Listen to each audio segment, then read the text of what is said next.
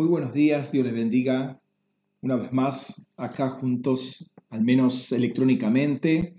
Eh, ustedes me ven, yo no los veo, pero sabemos que estamos unidos, estamos primeramente unidos en Cristo, en un mismo espíritu, eh, pero también sabemos que estamos unidos por la, conexión de Internet. Gracias por comunicarse o por contactarse con nosotros. Eh, les doy la bienvenida a todos los que nos están viendo, ya sea en directo o en diferido, principalmente a los miembros de los ministerios Luz de las Aguas a las Naciones. Y celebramos este día porque es un día que hizo el Señor y sabemos que es un día que tiene propósito. Si no es un día más, uno más del montón, un domingo más, eh, creo que es un día especial, particular, como todos los días son especiales. Cada, cada día tiene su propio afán, como dice eh, Jesús en Mateo, pero también tiene su, propósito, tiene su razón de ser y Dios nos quiere enseñar algo en este día, tiene un tratamiento particular este día. O sea, no es lo mismo que ayer, aunque tenga 24 horas, es un día diferente. Sí, hay cosas especiales, particulares que Dios tiene para nosotros en este día. Vamos a orar para mm, alinearnos a lo que queremos compartir en esta mañana, que es bastante importante. Seguimos hablando de la fe. Es un tema bastante fuerte y como, y como estamos eh, trabajando y ustedes se están dando cuenta, estamos hablando de un poco de la naturaleza de la fe, ¿no? Más que ejemplos concretos de que fulano creyó, que Mengano no creyó, estamos viendo más la, la naturaleza de la fe, que es muy importante también tenerla en cuenta. Pero vamos a, orar para, eh, como le decía, alinearnos en lo que queremos tratar en esta, en esta mañana. Padre, gracias por este día, Señor, gracias por esta mañana y esta posibilidad de compartir tu palabra, de interiorizarnos en tus propósitos, en tus caminos, en tu voluntad, en tus diseños. Señor, queremos que posicionarnos en el lugar donde tú estableciste nuestra, nuestra vida, nuestra, nuestra bendición, nuestra definición. Queremos estar en esos celestiales, Señor, disfrutando de esa atmósfera de justicia tuya, Señor, y de gobierno también, Padre, en el nombre de Jesús, desde este lugar y en tu nombre y por tu gracia, Señor, declaramos tu evangelio eterno, declaramos tu, tu voluntad, Señor, y hablamos a los principados, potestades, tronos y dominios, Señor, de tu buena palabra, de tu, del hecho que tú moriste resucitaste gloriosamente de entre los muertos y diste poder y autoridad a tu iglesia para completar, Señor, lo que había que hacer, Señor, en esta tierra por causa de tu nombre, Señor. Gracias por este tiempo, Señor, sujetamos toda voz en este momento y silenciamos toda voz que de esos tronos impíos quieran levantarse, quieran interferir, quieran molestar, quieran poner otro contenido, Señor, en el nombre de Cristo Jesús, Señor. Se suelta tu voz en este momento desde tu trono, Señor, y esa voz impacta los corazones, esa voz es la que trae fe, una fe nueva, la fe de Cristo, la fe de Dios, la fe que te agrada, Señor, la fe que produce una interiorización, Señor, contigo, Señor. Gracias porque podemos crecer en esa fe no solamente nos diste la fe, sino el creer también la posibilidad, el privilegio, Señor, de creer, Señor, para desarrollar y crecer, Señor, en ti. Padre, nos diste una fe para la vida y queremos vivirla, Señor, de acuerdo a tu voluntad, Señor. Haznos crecer, Señor, ciertamente en este día un poco más para poder agradarte en todo, Señor, y darte gloria y honra a ti, Padre, Señor. Declaramos, Señor, en esta mañana también, Padre, que hay ángeles que nos ministran constantemente y llamamos a que eso se haga efectivo en cada hogar, Señor. Y más allá de los hogares, Padre, que sea tomada esta palabra por tus ángeles escogidos y sea transmitida más allá de los límites de los barrios en los cuales nosotros estamos trabajando, Señor, o en las ciudades que estamos trabajando, para llevarla hasta los confines de la tierra, Señor, más allá de toda limitación humana o expectativa humana, Señor, tu palabra y tu voluntad siempre nos, nos, nos sobrepasan en todo sentido, Señor. Y la fe, Señor, rompe todo límite espacio-temporal, Señor. Nos sujetamos a la realidad eterna en este momento y caminamos en esa eternidad, no por vistas, caminamos por fe, Padre. En el nombre de Cristo Jesús te honramos, te bendecimos, te damos la gloria, la honra, te damos el lugar espiritual, Señor, que te corresponde en este momento, Señor. Y entregamos todo nuestro ser espiritual, mi cuerpo, Señor, para ser tratado y ministrado por tu amor por tu propósito, Señor, para este día en cada uno de nosotros. En el nombre de Jesús. Amén. Amén. Hermanos, quiero eh, bueno, nuevamente darles la bienvenida, pero eh, invitarlos a compartir en este momento la palabra de Dios, que esta vez la vamos a leer desde la Biblia de las Américas. Después vamos a saltear a la Biblia textual, pero quiero trabajarla desde la Biblia de las Américas, al menos inicialmente, porque justamente hay un tema de traducción que es muy importante considerarlo. Así que vamos a hablar, vamos a ir a Juan capítulo 8. Vamos a leer a partir del versículo 12, eh, Juan 8, 12, y vamos a leer desde la Biblia de las Américas. Dice así la palabra de Dios, si tiene Biblia, mejor de papel y por favor tenga algo a, mano para anotar porque vamos a, a revisar algunos cuantos versículos. Jesús les habló otra vez diciendo, yo soy la luz del mundo. El que me sigue no andará en tinieblas, sino que tendrá la luz de la vida. Entonces los fariseos le dijeron, tú das testimonio de ti mismo, tu testimonio no es verdadero. Respondió Jesús y le dijo, aunque doy testimonio de mí mismo, mi testimonio es verdadero, porque sé de dónde he venido y a dónde voy. Pero vosotros no sabéis de dónde vengo ni a dónde voy. Vosotros juzgáis según la carne, yo no juzgo a nadie. Pero si yo juzgo, mi juicio es verdadero, porque no soy yo solo, sino yo y el Padre que me envió. Aún en vuestra ley está escrito que el testimonio de dos hombres es verdadero. Si, eh, yo soy el que doy testimonio de mí mismo y el Padre que me envió da testimonio de mí. Entonces le decía, ¿dónde está tu Padre? Jesús le respondió, no me conocéis a mí ni a mi Padre. Si me conocierais a mí, conoceríais también a mi Padre. Estas palabras las pronunció en el lugar del tesoro, dando, eh, eh, perdón, cuando enseñaba en el templo y nadie le, le prendió porque todavía no había llegado la hora. Entonces les dijo de nuevo, yo me voy y me buscaréis y moriréis en vuestro pecado. A donde yo voy, vosotros no podéis ir. Por eso os eh, los judíos decían, ¿acaso se va a suicidar? Puesto que dice, a donde yo voy, vosotros no podéis ir. Y Jesús les decía, vosotros sois de abajo, yo soy de arriba. Vosotros sois del mundo, yo no soy de este mundo. Por eso os, dijo, os dije que moriréis en vuestros pecados, porque si no creéis que yo soy, moriréis en vuestros pecados. Entonces le decían, ¿tú quién eres? Jesús les dijo, em, ¿qué os he estado diciendo desde el principio? Tengo mucho que decir y juzgar de vosotros, pero el que me envió es veraz. Y yo, las cosas que oí de él, estas digo al mundo. No comprendieron que eh, les hablaba del Padre. Por eso Jesús les dijo, cuando levantéis al Hijo del Hombre, sabréis que yo soy, y que no hago nada por mi cuenta, sino que hablo estas cosas como el Padre me enseñó. Y el que me envió está conmigo. No me ha dejado solo porque yo siempre hago lo que le agrada.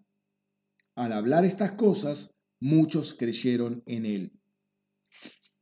Entonces Jesús decía a los judíos que habían creído en él, si vosotros permanecéis en mi palabra, verdaderamente sois mis discípulos, y conoceréis la verdad, y la verdad os hará libres. Ellos le contestaron, somos descendientes de Abraham y nunca hemos sido esclavos de nadie. ¿Cómo dices tú, seréis libres? Jesús le respondió, en verdad, en verdad os digo, que todo el que comete pecado es esclavo del pecado, y el esclavo no queda en, casa, en la casa para siempre. El Hijo sí permanece para siempre. Así que si el Hijo os hace libres, seréis verdaderamente libres. Sé que sois descendientes de Abraham, y sin embargo procuráis matarme, porque mi palabra no tiene cabida en vosotros. No, eh, yo hablo lo que he visto con mi Padre. Vosotros entonces hacéis también lo que oísteis de vuestro Padre. Ellos le contestaron y le dijeron, Abraham es nuestro Padre. Jesús les dijo, si sois hijos de Abraham, haced las obras de Abraham. Pero ahora procuráis matarme, a mí que os he dicho la verdad de, que oí de Dios. Esto no lo hizo Abraham.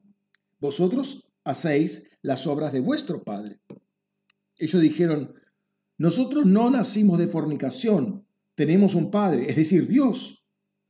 Jesús les dijo, si Dios fuera vuestro Padre, me amarías porque yo salí de Dios y vine de Él, pues no he venido por mi propia iniciativa, sino que Él me envió.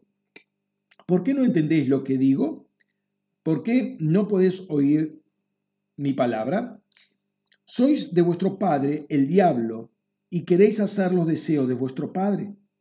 Él fue un homicida desde el principio y no se ha mantenido en la verdad porque no hay verdad en él. Cuando habla mentira, habla de su propia naturaleza, porque es mentiroso y padre de mentira. Pero porque yo digo la verdad, no me creéis. ¿Quién de vosotros me prueba que tengo pecado?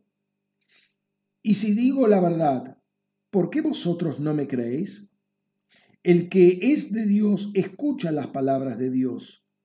Por eso vosotros no escucháis, porque no sois de Dios. Contestaron los judíos y dijeron, ¿no decimos con razón que tú eres samaritano y que tienes demonio?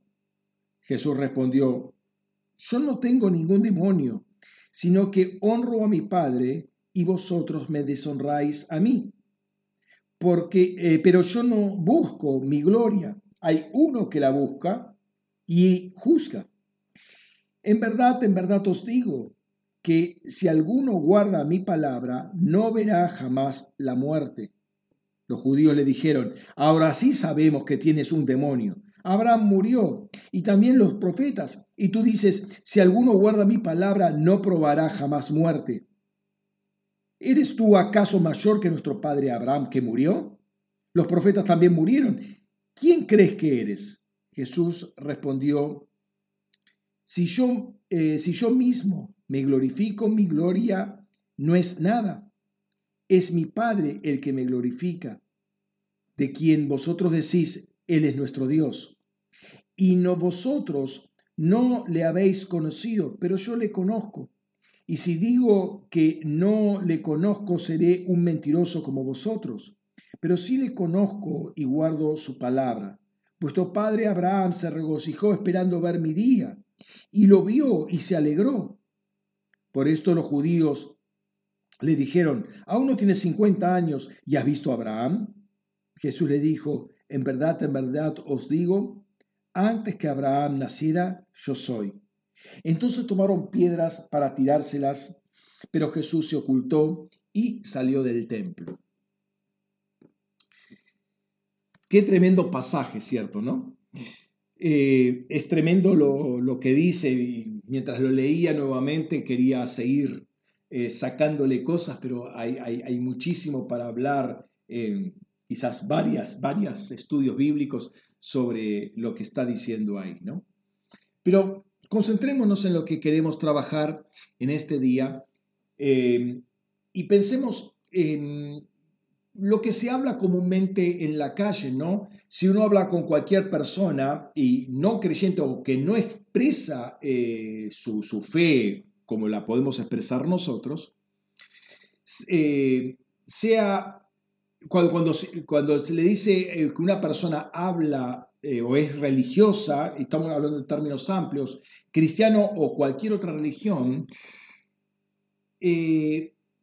habla de una persona de fe. O sea, entiende que la persona, esa persona que practica una religión y vuelvo a repetir en términos genéricos, es una persona de fe. Mínimamente espera alguna demostración eh, de fe.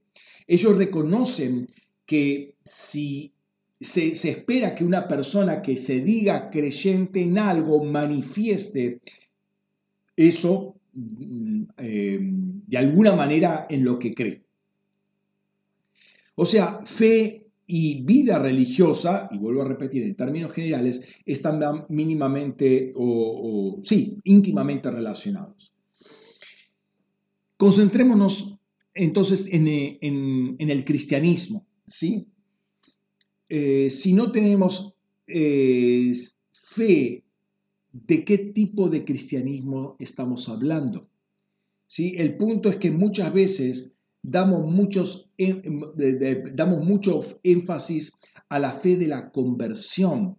Y ciertamente es una manifestación de fe. Nuestra vida era un desastre y entendimos cómo Dios nos salvó mínimamente, ¿no? Eh, nos, nos salvó, eh, eh, resumimos eso como un acto de fe, creímos y fuimos salvos. Y gloria a Dios por eso, ¿sí? Es un acto de gracia de parte de Dios y con esa fe eh, vino, eh, perdón, con esa gracia vino una palabra que se tradujo en fe, por lo cual creímos, fuimos salvos, ¿sí? Y, gloria a Dios, ¿no? La fe es un regalo de parte de Dios, esto ya lo hemos visto, pero allí no acaba todo, sino que empieza nuestra vida de fe, una fe, una vida que la tenemos que vivir en la fe de Cristo, como hemos insistido hasta el momento, ¿no? Eh, lo que tengo que hacer de aquí en más en mi vida de fe es, agradarle a Dios. ¿Sí? Este, y tengo que aprender, bueno, qué dice la Escritura o qué, cómo me guía el Espíritu para agradarle a Dios en todo. Eh, por un lado está eso, por otro lado tengo que ir sacando de mi vida todo aquello que son demostraciones em, que no son de fe, que no, no, es la fe de Dios, sino la fe de Adán, una fe mezclada, una fe eh, comprometida con el mundo, una fe que escucha varias voces, que hace una mezcla de todo, cosas que realmente no le agradan a Dios. Ese, ese crea al, modo de uno, ¿sí? yo creo a mi manera, ¿sí? Eh, yo me gusta hacer esto, me, me, gusta hacer aquello, todos lo hacen, ese tipo de expresiones que hacen a todo un estilo de vida que, eh, que responde a una fe que no es la fe de Dios, porque eh, Jesús lo dice y lo dice varias veces en este texto, busca agradar a Dios, lo que escucha de Dios es lo que hace, eh, conoce a Dios, tiene intimidad con el Padre. esa es el tipo de fe que le agrada a Dios, no la que la fe a la que te criaste, que yo hago esto, pero mañana hago lo contrario, busco cómo salvar el pellejo, busco cómo arreglar las cosas para ver si, si puedo zafar. Esa no es la fe. Bueno, todas esas cosas hay que ir desechándola y es parte de, de, esa vida de fe. Por un lado, crecer en la fe de Cristo y por otro lado, menguar y deshacerse de todo aquello que no es de Dios. El punto que quiero rescatar es que debemos ser personas de fe de Jesucristo y no personas o cristianos de fe de Adán. ¿sí? Eh, sabemos que esa, esa fe de Adán puede, se llama fe obviamente, ¿sí? pero es más presunción que otra cosa, es tratar de juzgarle alguna vez es una pulseada a Dios, eh, de tratar de, de con meras repeticiones creer que le estoy, que creer que le estoy creyendo a Dios. ¿sí? Eh, tenemos que redefinir muchas cosas en nuestras vidas. Y muchas veces, para ser honesto, cuando leo las escrituras y cuando el Señor me abre el entendimiento acerca de algo, me encuentro eh, bastante desafiado por las escrituras porque veo que lo que entendía lo entendía o, era muy limitado y el Señor me está llevando a romper límites. ¿sí? El límite que yo me había puesto o el contexto me había puesto o aún la misma iglesia evangélica me había impuesto. Esto es así, hasta acá tenés que, hasta acá tenés que creer, en este camino tenés que ir, etcétera, etcétera. O sea, me, me habían marcado ya una agenda. ¿sí? Y yo creí que eso era fe eh, y, y eso era una deformación de la fe o una fe muy tenida, muy humana, muy limitada. ¿sí? Eh, como dice Jesús en otro contexto, pero relacionado, era el mandamiento de hombres, ¿sí? pero no el mandamiento de Dios o, la palabra de Dios.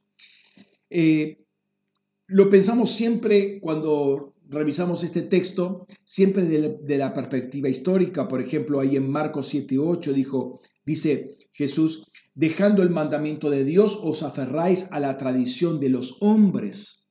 ¿Sí? Eh, o después cuando le habla eh, a Tito, este, es, este, este testimonio es verdadero. Por eso, repréndelos severamente para que sean sanos en la fe no prestando atención a mitos judaicos y a mandamientos de hombres que se apartan de la verdad. No, noten esto, que sean sanos en la fe. Esto, esto es muy importante, es muy radical. Si hay cosas que van a envenenar nuestra fe, van a enfermar nuestra fe. Por ejemplo, ahí dice, em, prestando atención, no prestando atención a mitos judaicos ¿sí? mandamientos de hombres que se apartan de la verdad. Son cosas que Dios quiere romper en nuestra vida porque son cosas que enferman nuestra fe. Nuestra fe tiene que ser sana. La palabra ahí por sana es eh, esa palabra, de la palabra de la cual viene nuestra palabra higiénica. ¿eh? ¿sí? la palabra higiénica. Eh, limpia, que no produce enfermedad, que no contagia eh, o que no porta bacterias o virus, de lo que fuera, una fe sana. Tenemos que ser sanos en la fe. Y esto lo relacionamos por lo general con, en nuestro contexto cultural con toda una, tradición católica, ¿sí? Porque quiera más que eh, mal que mal, algunos habremos sido más religiosos, menos religiosos, pero tenemos un contexto católico. Pero también hay un pasado evangélico tradicional que nos limita, que nos enseñaron por medio de algún matiz más em, eh, legalista eh, o denominacional, nos enseñaron a creer de una determinada manera. Ahora Pablo nos va a decir lo siguiente. Segunda de Corintios capítulo 5, los versículos 4 al 10. Dice, Por tanto, animados siempre y sabiendo que mientras habitamos en el cuerpo estamos ausentes del Señor, porque por fe andamos, no por vista, pero cobramos ánimo y preferimos más bien estar ausentes del cuerpo y habitar con el Señor. Por eso, ya sea presentes o ausentes, ambicionamos serle agradables. Porque todos debemos compadecer ante el tribunal de Cristo para que cada uno sea, eh, sea recompensado por sus hechos estando en el cuerpo de acuerdo con lo que hizo, sea bueno o sea malo.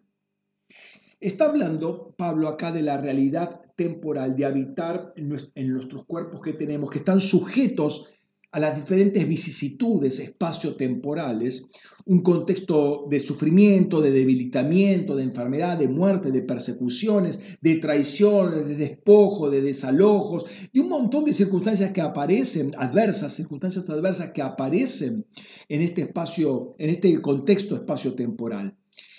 Y nuestra presencia en este cuerpo, en este contexto, ¿sí? Eh, presenta cierta separación con el Señor, que eh, Pablo va a decir, bueno, que algún día eso, eso va a, suspenderse o a eliminarse, pero estamos unidos por la fe, ¿sí? Por fe vivimos. Eh, y ahí pone, y ese es el texto que quiero resaltar, andamos o vivimos por fe, no por vista. Por vista es hacerle caso a, justamente a todo ese contexto espacio-temporal. Por fe es vivir unidos a una realidad que ya la estableció Cristo desde el momento que lo recibimos a Él.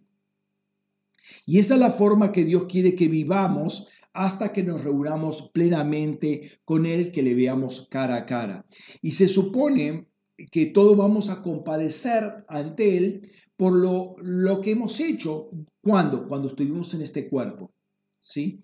Eh, sea bueno y sea malo. Se supone que debemos, que debemos tener toda una lista de cosas que le agradamos, porque para eso vivimos, ¿sí? Para eso recibimos a Jesús, para agradarle. No tendría que haber cosas malas en nuestro haber, ¿sí? Este, y si hay de nuestra vida pasada, no tendrían que ya estar, porque si nos arrepentimos ya eso queda totalmente borrado. Entonces, se supone que tuvimos que hacer cosas de su agrado eh, porque nos fuimos acoplando, alineando cada vez más al diseño que nosotros teníamos de parte de Él para nuestras vidas. Fuimos comprendiendo ese diseño, fuimos desechando cosas que no eran nuestro diseño, eran antidiseño para nuestra vida y nos fuimos alineando al propósito de Dios. ¿sí? Y eso independientemente del contexto que ciertamente es adverso. ¿sí? Eso es andar por vista y, eh, perdón, por, por fe y no por vista. Entonces, esto no es otra cosa que el ejercicio de la fe. Para eso está el ejercicio, para eso es, eh, eso es vivir en la fe. La fe es algo bien práctico, está hecho justamente para reconectarnos con Dios, pero esa reconexión, recibir la vida de Dios para vivirla. ¿sí? No es algo teórico, es algo bien, bien práctico. La fe finalmente es como un músculo. Cuando el músculo se engorda, se acrecienta, cuando se lo está usando constantemente. Entonces uno crece en la fe cuando usa esa fe y se debilita en lo otro cuando no lo usa, justamente. Una persona que pasa mucho tiempo en, en cama, por ejemplo, se le debilitan los músculos. O vamos a algo más, eh, más eh, eh, corriente de estos días. Cuando uno pasa bastante tiempo en la ingravidez, en la estación espacial, llega a la Tierra y los músculos se hayan debilitados. ¿Por qué? Porque no estuvo utilizando, porque no, no tenían que soportar su propio peso. Sí, porque donde no hay gravedad, el músculo prácticamente no trabaja, o sea, no trabaja soportando su propio peso, entonces tiene que recuperar, hacer cierta, cierta eh, ejercicio físico para recuperar cierta tonicidad que ha perdido. Ahora, ¿qué pasa cuando en la vida común de todos los días tenemos expresiones del tipo, bueno, si tengo tiempo voy a hacer algún servicio para el Señor. Es decir, el servicio que yo brindo al Señor es siempre algo que está sujeto a una segunda generosa eh, prioridad, porque hay muchas cosas del contexto espacio-temporal caído que van a tener prioridad sobre un servicio al Señor. Lo digo, si tengo tiempo voy a, si tengo tiempo, voy a evangelizar, para, para poner un ejemplo. Voy a hacer alguna acción de misericordia. Voy a orar por mi hermano. Si tengo tiempo, si no tengo otra cosa que hacer. Entonces siempre hay una prioridad del contexto espacio-temporal caído por sobre el servicio a Dios. A ver, ¿cómo se entiende la fe de Cristo en, ese, en, este caso? ¿no? Cuando Jesús, fíjense, no tenía un lugar donde rescotar su cabeza, pero seguía predicando el Evangelio. Él podría decir, esperen, antes de predicar el Evangelio voy a ver dónde puedo conseguir un buen hotel para, para, venir, para ir a dormir esta noche. O sea, eh, él cambiaba completamente las prioridades. La primera voluntad, la primera prioridad, por lejos, era el hacer la voluntad del Padre. Y después veía cómo el Señor le iba a acomodar, el Padre le iba a acomodar todas las cosas. Si era el caso. Es decir, el, el, servicio cristiano, cualquiera de ellos él sea, nunca puede ser algo de segunda prioridad. Ni hablar de cuarta, quinta. No puede ser de segunda prioridad. Uno entiende que en este cuerpo natural en el cual uno vive y el contacto que tiene con el mundo caído, hay una presión económica, hay ese pragmatismo humanista y ateo que nos rodea y que nos presiona. eh, hay un correteo eh, de una agenda que nos quieren imponer y nos, eh, y nos, y nos pone siempre o nos juega una mala, una mala pasada al punto que tenemos a, tendemos a pensar que la fe no es práctica, ¿sí? Está bien, eh, fe, bueno, ir, ir a, la, a la congregación o como tradicionalmente se dice mal, pero se dice, tengo que ir a la iglesia. No, escúchame, hay cosas más importantes que ir a la iglesia. Mira, mira el pensamiento del mundo caído. Hay cosas más importantes que ir a la iglesia. Tenés que trabajar por esto, por aquello. Entonces, el mundo está poniendo una agenda y bueno, la religión es algo secundario, es, es, una suerte de catarsis, es para sentirte bien, para sanar tu conciencia. No, totalmente al revés es la cosa. Eh, el problema es que eh, estamos poniendo las cosas de Dios en segunda prioridad. Eso no es caminar por fe, eso sigue siendo caminar por vista. Porque no he cambiado absolutamente mi patrón de conducta desde que me convertí si sigo pensando de esa naturaleza, de esa forma. La fe se convierte a lo sumo en un salvavidas útil para la salvación y en alguna emergencia, quizás un tema de salud, ahí, ahí se dice, me, me, me, oro todo, me ayuno, me lloro, me, arrodillo, llamo, contacto, hago cadenas. Pero, ¿y, el resto de la vida? Ese es el tema. No estoy tomando eh, para lo que cuando me duele, sí. Cuando me duele, sí, llamo a todo el mundo. Pero durante, cuando no me duele, ¿cómo agrado al Señor? ¿Cómo aplico mi fe en el día a día? ¿Cómo vivo la fe?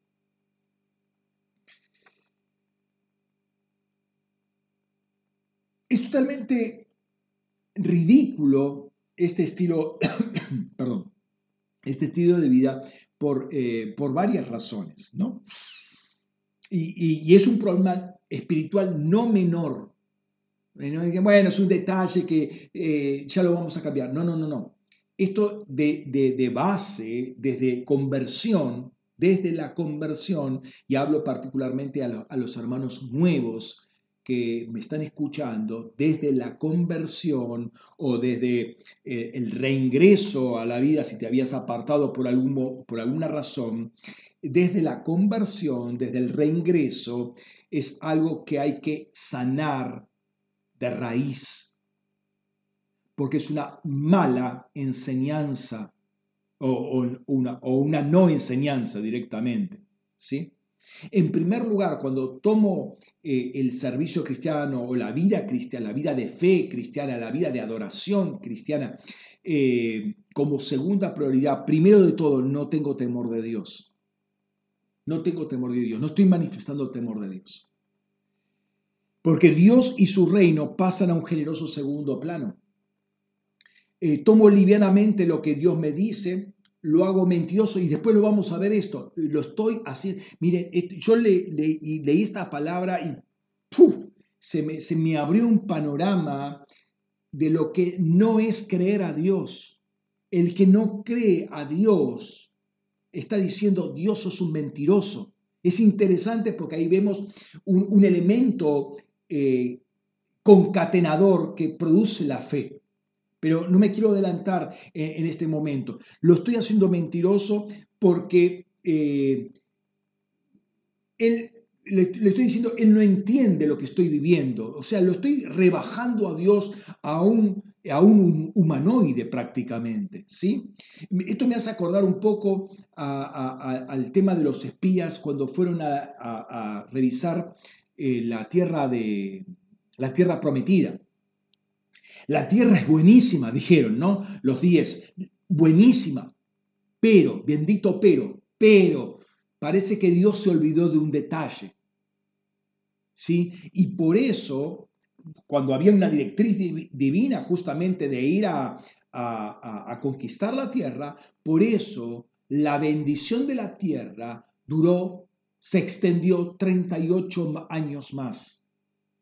Entonces la pregunta es, eh, algunas veces que no, eh, tenemos las promesas de Dios, no tenemos todo lo que Dios dijo que nos iba a dar, está en las escrituras, o una palabra específica que hemos recibido, no está, no, eh, no, no, no vino a, nuestra vida. Es que Dios no querrá bendecirnos. No, no, justamente.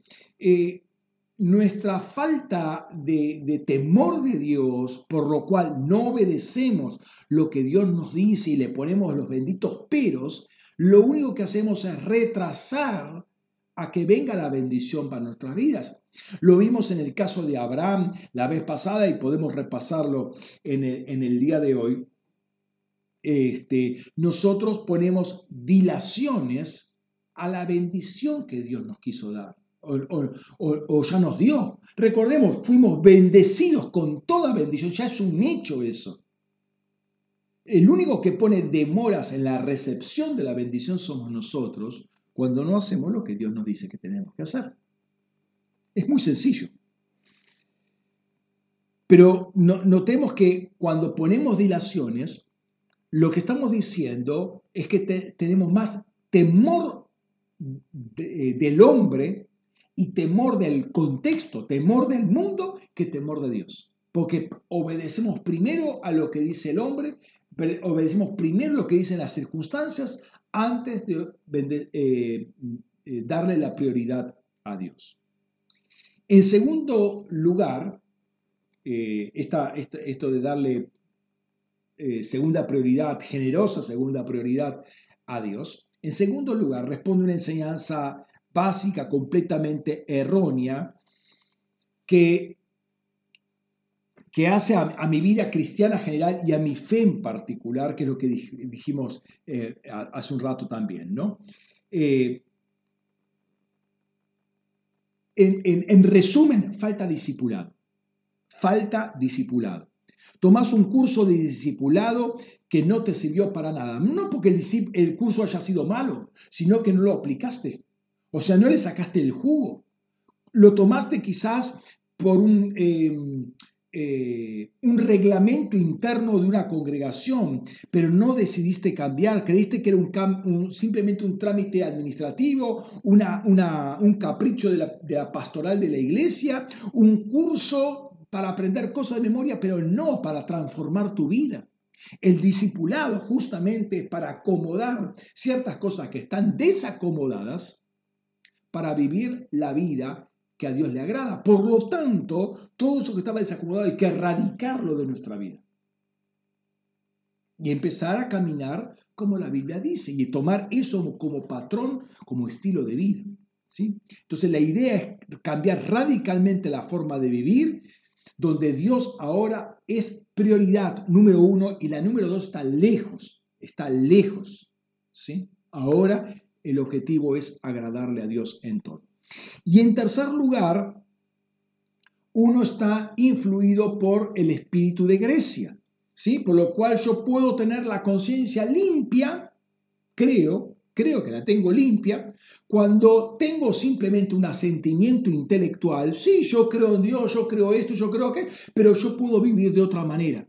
Puedo vivir para, eh, en un mundo paralelo, ¿sí? Puedo hacer cosas que sean contrarias a la fe, pero con tal de que yo creo, sí, estoy bien. Bueno, eso es un estilo de vida totalmente diferente, totalmente erróneo. Eso es una de las facetas del espíritu de Grecia. ¿sí? Ese es el tipo de fe que hay que erradicar eh, y haciendo tal cosa, en rigor la estamos alimentando. El punto es que la fe es para la vida, es para vivir. El famoso Gálatas 2.20 justamente me habla de fe para la vida. Leemos Gálatas 2.20, y ya no vivo yo, sino que Cristo vive en mí. Y lo que ahora vivo en la carne, lo vivo en la fe del Hijo de Dios, quien me amó y se entregó a sí mismo por mí. Pablo acá está afirmando ahora, noten, y lo que ahora vivo en la carne, ahora lo estoy viviendo, lo vive en la fe del Hijo. Hay una acción pasada, ahí dice, me amó y se entregó, pero en respuesta a ello, de parte de Pablo hay una acción presente, lo que ahora vivo en la carne. ¿sí? La fe del Hijo de Dios es para vivirla ahora, en los días de mi carne, en los días de tu carne, tenés que vivir la fe del Hijo de Dios. ¿Por qué? Porque Él me amó y se entregó, hizo algo concreto por mí para darme justamente esa fe la fe del Hijo de Dios, la fe de Jesucristo, para yo vivir con esa fe como Él vivió con esa fe y le fue de agrado al Padre.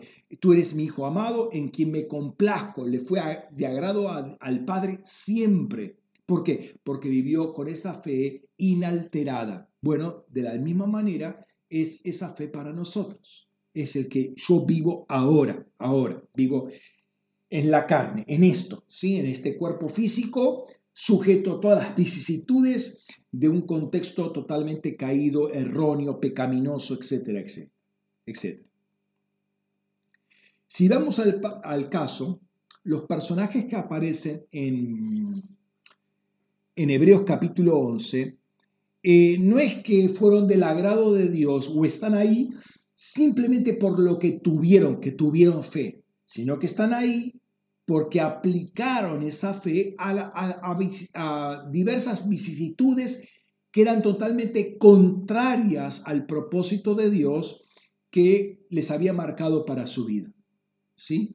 Este, Dios le dijo, eh, hagan esto, y ellos lo hicieron. Y el mundo se les puso en contra, literalmente, con amenazas, con persecuciones, con muertes, con torturas, con un montón de cosas con burlas, etcétera, y vivieron de aquí para allá, deambularon en carpas, otros tenían casas de concreto, yo digo carpa, ¿por qué? Porque mi vida no está, o sea, proféticamente estaban hablando que no querían establecer una casa de material, querían vivir en tabernáculos, por así decirlo, en carpas, porque hacían de su vida y de, su, y de todo su contexto y de su familia una señal profética que esto es temporal. No me estoy asentando acá. ¿Sí? Porque esto es temporal. Yo vivo, busco una ciudad celestial. Su vida fue una profecía. Sus vidas fueron profecías andantes. Eso es vivir por fe. ¿Sí? Entonces, eh, esto no, quiere decir que tengas que vivir en carpa. Si Dios te lo dice, gloria a Dios, mejor hacelo. Así que te pones en el balcón y te pones una carpa, o en la plaza, no sé. Pero bueno, esa, esa es justamente eh, la fe.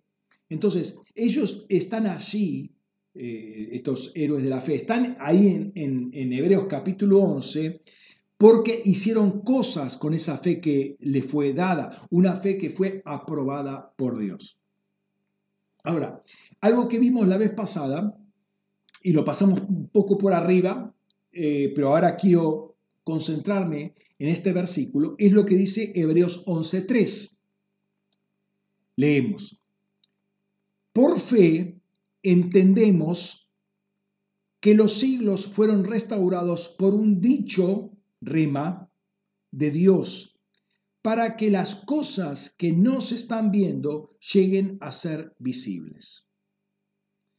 Aquí el autor muestra dos cosas que podemos entender por la fe, pero hay otras dos cosas que son relevantes en, ese, en este versículo y están intercaladas. Y quiero empezar por una de ellas que están intercaladas, ¿sí? Eh, y que da eh, y que em, manifiesta la fe. Por la fe entendemos. O sea, la fe es bien práctica para poder comprender cosas que de otra manera no la podríamos hacer. Por la fe entendemos. O sea, hay una habilitación cognitiva que nos da la fe, que de otra manera no la tendríamos. ¿sí? Eh, particularmente con cosas de la creación. ¿sí? Si no tenemos fe, lo que vamos a entender de la creación va a ser distorsionado, como sabemos, por ejemplo, típicamente teoría de la evolución. ¿sí? Al no tener fe o al no hacer uso práctico de esa fe, se vuelven a un mito, se vuelven a una, eh, a una historia, a una filosofía que es totalmente contraproducente y trae trae mucha desgracia más allá de traer, mucha inversión inútil de dinero, por decir algo. pero crea todo un ambiente materialista eh, que distorsiona totalmente la, eh, la vida en la sociedad y la ciencia en sí. ¿eh?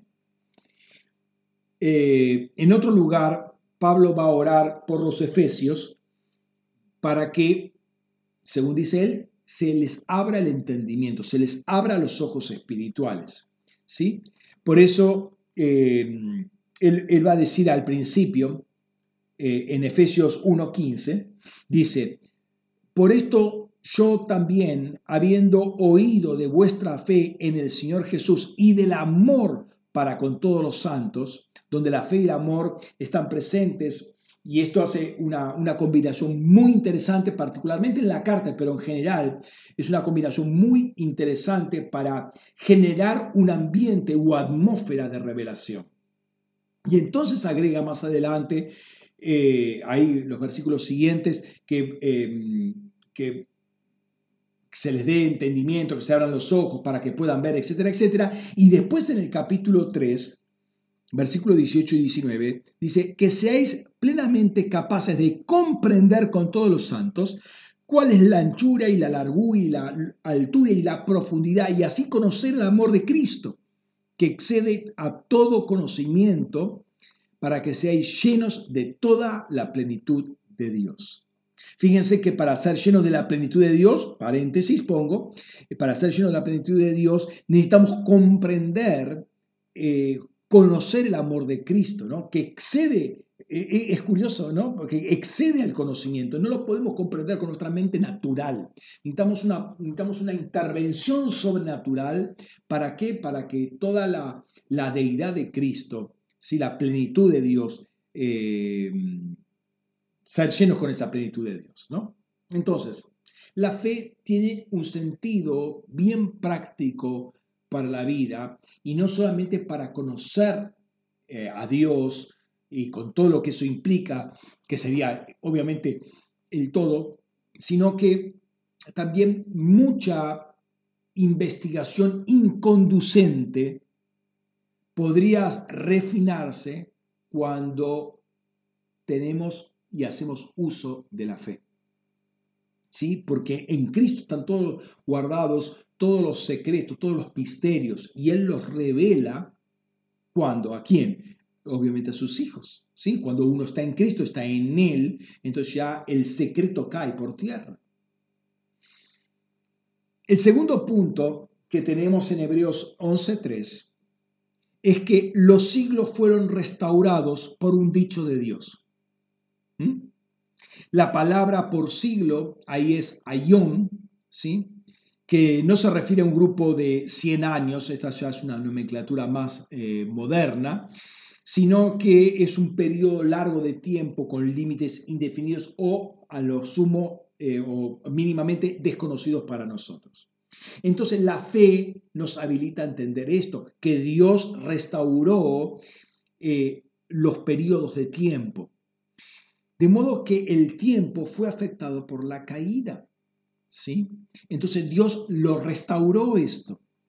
El tercer punto es un problema de traducción que aparece en Hebreos justamente 11.3, cuyo contenido va a ser el cuarto punto. Son dos cosas que están ahí juntas.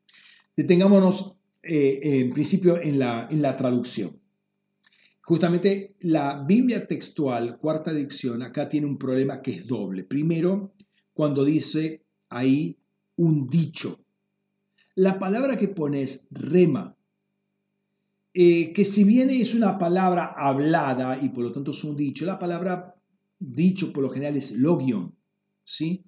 Pero acá habla de una palabra Dios habló una palabra particular para lograr esta restauración o esta, em, este armado del espacio-tiempo. ¿sí?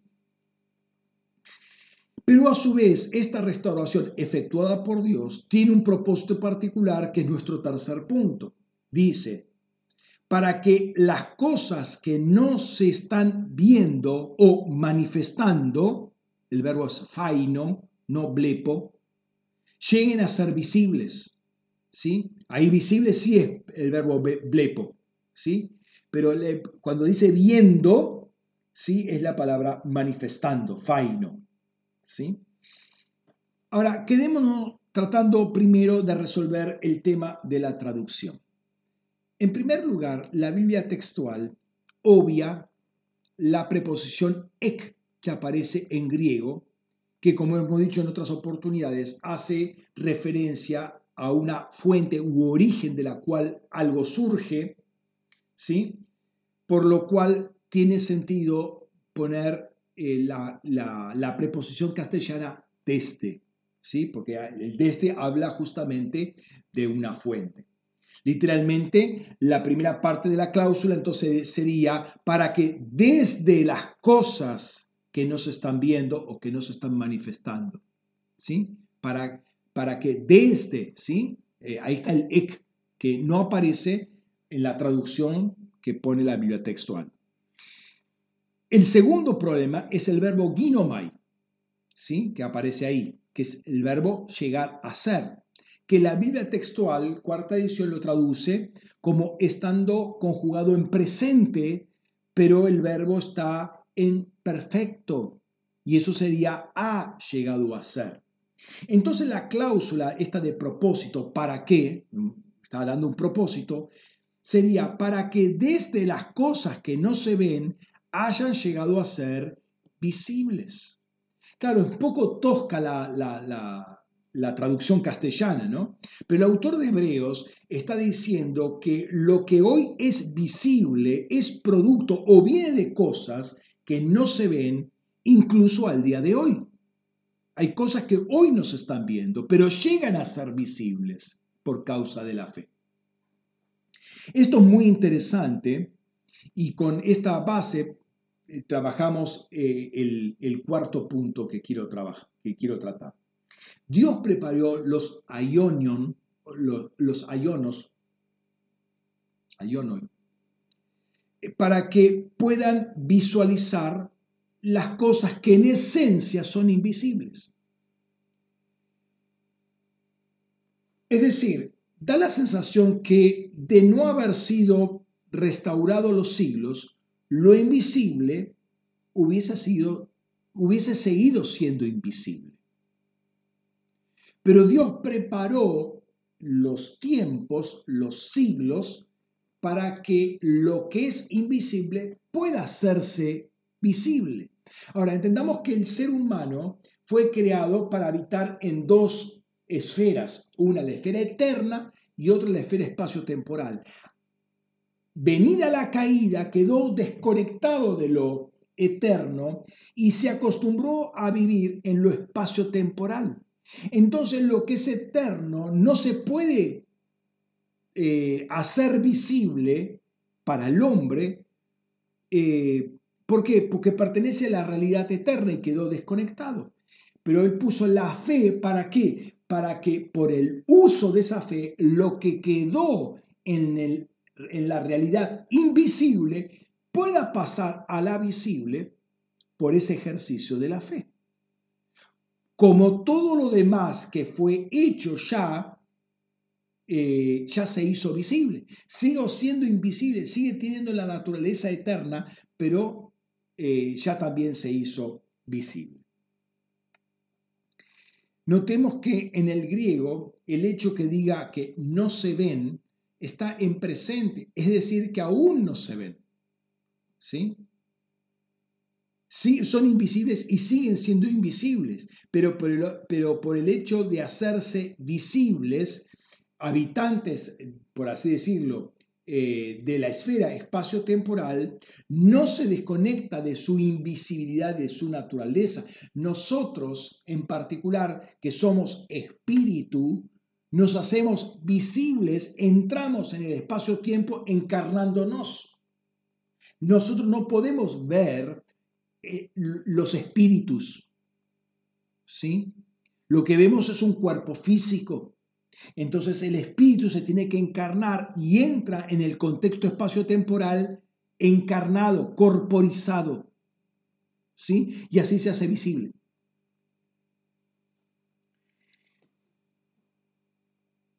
Entonces, esto habla justamente de la adecuación divina eh, del hombre a un contexto espacio-temporal sin perder la realidad eterna eh, para, hacer, eh, para evitar así los estragos que hubiese causado una caída del ser humano en un contexto puramente eterno. Entonces cae en el espacio-tiempo, ¿sí? Y tiene la posibilidad de reconectarse con la eternidad. Entonces, por fe, entendemos que lo que, eh, lo entendemos lo que Dios hizo, ¿sí? Pero aquí hay una faceta eh, más que trata de, de, manifestar un poco forzadamente la traducción que pone la Biblia textual. Si hay cosas que aún hoy no se ven, o mejor que no se manifiestan, por la fe pueden hacerse manifiestas. ¿Sí? Hay, hay un contexto espacio-temporal caído maligno, podríamos decirlo, que se opone a los propósitos de Dios. Pero yo por la fe puedo vencer eso. ¿Sí? Eh, es decir, yo puedo traer a la esfera espacio-temporal aquello que el espacio-tiempo, por estar caído, me está impidiendo. O sea, hay un propósito de parte de Dios que quiere desarrollarse y si bien Dios lo puede vencer porque eh, para Dios no hay nada imposible, Dios quiere que nosotros lo venzamos. Entonces nosotros ejerciendo la fe puedo ir contra esa estructura espacio-temporal, es decir, contra el mundo para que eso que es invisible se haga visible en el espacio-tiempo. En este sentido, quiero eh, ver todo un pasaje, eh, hay una perla en el medio, pero quiero verlo dentro del contexto para entenderlo mejor. Pero hay una perlita que no quiero que eh, la pierdas. Vamos a Romanos capítulo 4, versículos 16 al 21.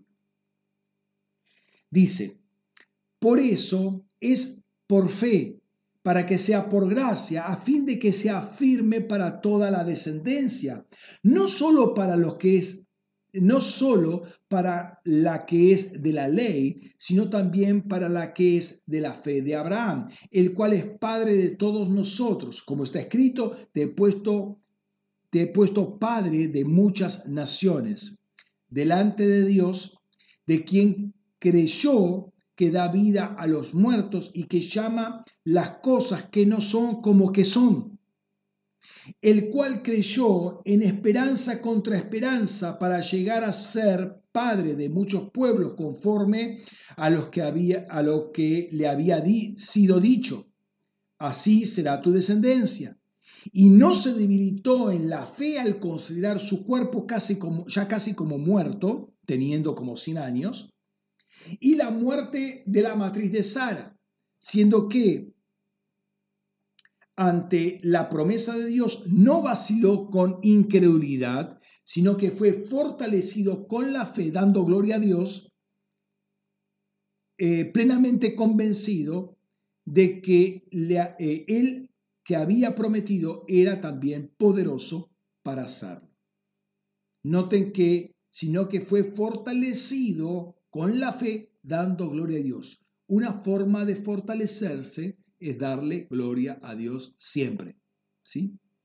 Ahora, Isaac ya existía en la realidad del Espíritu. Era una de esas estrellas que Dios le había mostrado allá en Génesis 15, una de esas estrellas, de todo ese cúmulo de estrellas que había visto, empieza a contarlas, ¿se acuerdan, no? Una de esas estrellas era Isaac. Isaac existía, ¿sí? Dios le había permitido ver la estrella de Isaac. No sé si la hubiese distinguido, ahí está Isaac, no sé, ¿sí? Pero en la estructura espacio-temporal, la cosa estaba un poco complicada y un poco eh, entreverada, y Dios la quiso complicar bien. La quiso quizás complicar más, porque eh, está bien, eh, mm, em, Sara era estéril, pero todavía Abraham estaba en actividad digamos, reproductiva. Pero pasaron 25 años y ya Abraham no estaba más en actividad reproductiva. O sea, estaban muertos por ambos lados en este sentido. La quiso complicar más. O sea, dejó que el espacio-tiempo hiciera lo suyo. Ya había hecho algo. Alguien, eh, eh, la matriz de, de Sara estaba cerrada. Entonces, esa estructura espacio-temporal eh, para este propósito estaba complicada, estaba opuesta a la voluntad de Dios en una estructura caída. No obstante, el diseño de Dios no era incompatible ¿sí? con el ser humano porque Dios la había creado para ser, para que el ser humano habitase en esa estructura. Entonces, eh, hay algo que eh, tiene una cierta afinidad y está relacionado el ser humano, el contexto, aunque caído, y la fe. Las tres vienen de la misma fuente, aunque eh, reconozcamos que el, el contexto cayó. Lo que te quiero decir es que por más contras que uno pueda encontrar en este mundo, porque es mundo, todo hijo de Dios puede vivir en este contexto y vencer y hacer la voluntad de Dios y lograr todas las cosas. ¿Por qué? Porque le fue dado fe justamente para traer del mundo invisible, aunque el, aunque el contexto se, se ponga en contra, puede traerlo por medio de la fe. ¿Por qué? Porque la fe es un conector.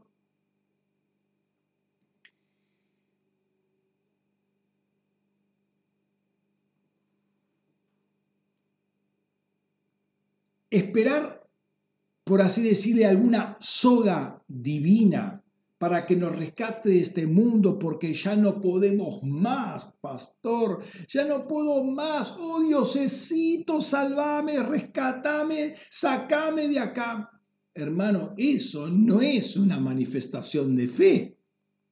Fe es justamente, a pesar de las circunstancias, a pesar de lo adverso del contexto, es traer las cosas que existen pero no son visibles, existen en la realidad del espíritu, traerlas al presente, al espacio-tiempo, hacerlas visibles, lo que no se ve, hacerlo visible y establecer el reino de Dios sobre la tierra. No es escapismo, fe no es escapismo. Al contrario, es traer lo que no se ve a la, a la visibilidad. Ya conocemos el texto, este que lo hemos repetido varias veces, eh, primera de Juan 5.4, porque todo lo que ha nacido de Dios vence al mundo. Vos naciste de Dios, vos vencés a Dios. Y lo que nace de Dios vence al mundo. Y esta es la victoria que ha vencido el mundo, nuestra fe. Y se entiende la fe aplicada o ejercida, ¿sí? Eh, va a ir contra toda y tiene fuerza para ir contra toda estructura de un mundo caído para atravesarla de ida y de vuelta. Así de simple. La fe que viene de Dios atraviesa, perfora y arrolla toda, todo impedimento, toda barrera de, eh, de la estructura espacio-temporal caída que Dios haya arreglado todo eh, para que lo invisible se pueda hacer visible, no quiere decir de que per se se va a hacer visible. ¿sí? El diablo no quiere que el propósito de Dios se cumpla. En consecuencia va a tratar siempre de sabotear, por así decirlo, sabotear esto para que esto no ocurra y de alguna manera atacando, atacarnos a nosotros para debilitarnos en nuestra fe va a poner el mundo en contra de nosotros, entendamos que Él es el Dios de este mundo, pero nuestra fe puede vencerlo. Fe unido a la paciencia, recuerden que las dos van de la mano. Fe unido a obediencia, van de la mano. Fe, paciencia, obediencia, es un paquete, ¿sí? Entonces, de alguna manera, esa es nuestra responsabilidad. La fe la tenemos, el ejercicio de la fe es lo que va a traer de lo, que no se ve, lo que no se manifiesta todavía, para hacerse visible. ¿Cómo hacerlo? El modelo está en Jesús. Jesús triunfó en todo momento. ¿Por qué? porque vio al Padre hacerlo y lo hizo igualmente. O sea, el secreto es verlo a Jesús. ¿Qué es lo que hace Jesús? ¿Qué es lo que está haciendo Él? ¿Qué es lo que está diciendo? Repetí eso, hacer lo que Dios hace, lo que Dios eh, tiene para, para lo que dice la Escritura, y vas a triunfar. Y vas a triunfar, así de simple. Y aquí está la perla, en, en 4.13 está la perla. ¿Qué dice? Eh, que Dios, que el Padre, llama a las cosas que no son como que son. Ahora, el punto acá es el verbo llamar, kaleo en griego. Llamar. Que, que justamente llamar, pero eh, es más amplio que llamar, porque cuando yo llamo a alguien, es obviamente que está lejos de mí. Lo llamo mínimamente para que se dé vuelta y me vea, o lo llamo para que venga. No lo llamo para que se vaya o para que quede allá indiferente. Lo llamo justamente, el llamado es un atractor. Me atrae, es atractivo. Es, mínimamente es conector, pero también lo estoy atrayendo. Y justamente el verbo caleo es decir, nombrar, hacer venir. Interesante, hacer venir. Entonces, esto nos compete también eh, a nosotros y quise tomar eh, el, contexto para entender la promesa en medio eh, de, justamente del contexto. Es algo que Dios dijo que tenía que ocurrir y si dice Dios que tiene que ocurrir, entonces basta que yo accione para que ocurra. O sea, no es algo que se me ocurre a mí, es un invento mío, una fantasía mía. No, yo veo que Dios lo hizo. Y por cuanto lo hizo, listo, yo lo hago. Esa es, la, la, base, por ejemplo, de una intercesión. Cuando Dios me da un texto, Dios me da una visión, Dios me dice algo, eso es una realidad, eso ya es lo que Dios hizo. Y si yo digo eso, eso se hace, eso es gobierno, eso es la base del gobierno. Entender lo que Dios está haciendo, ver, oír lo que Dios está haciendo, replicarlo, aplicarlo en el contexto. Lo estoy llamando. Eso se hace y ahí se establece. Lo invisible se hace visible.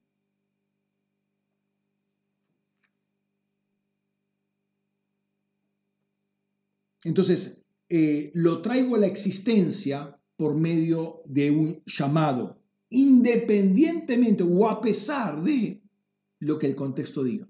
No es que el contexto va a ser siempre eh, opuesto.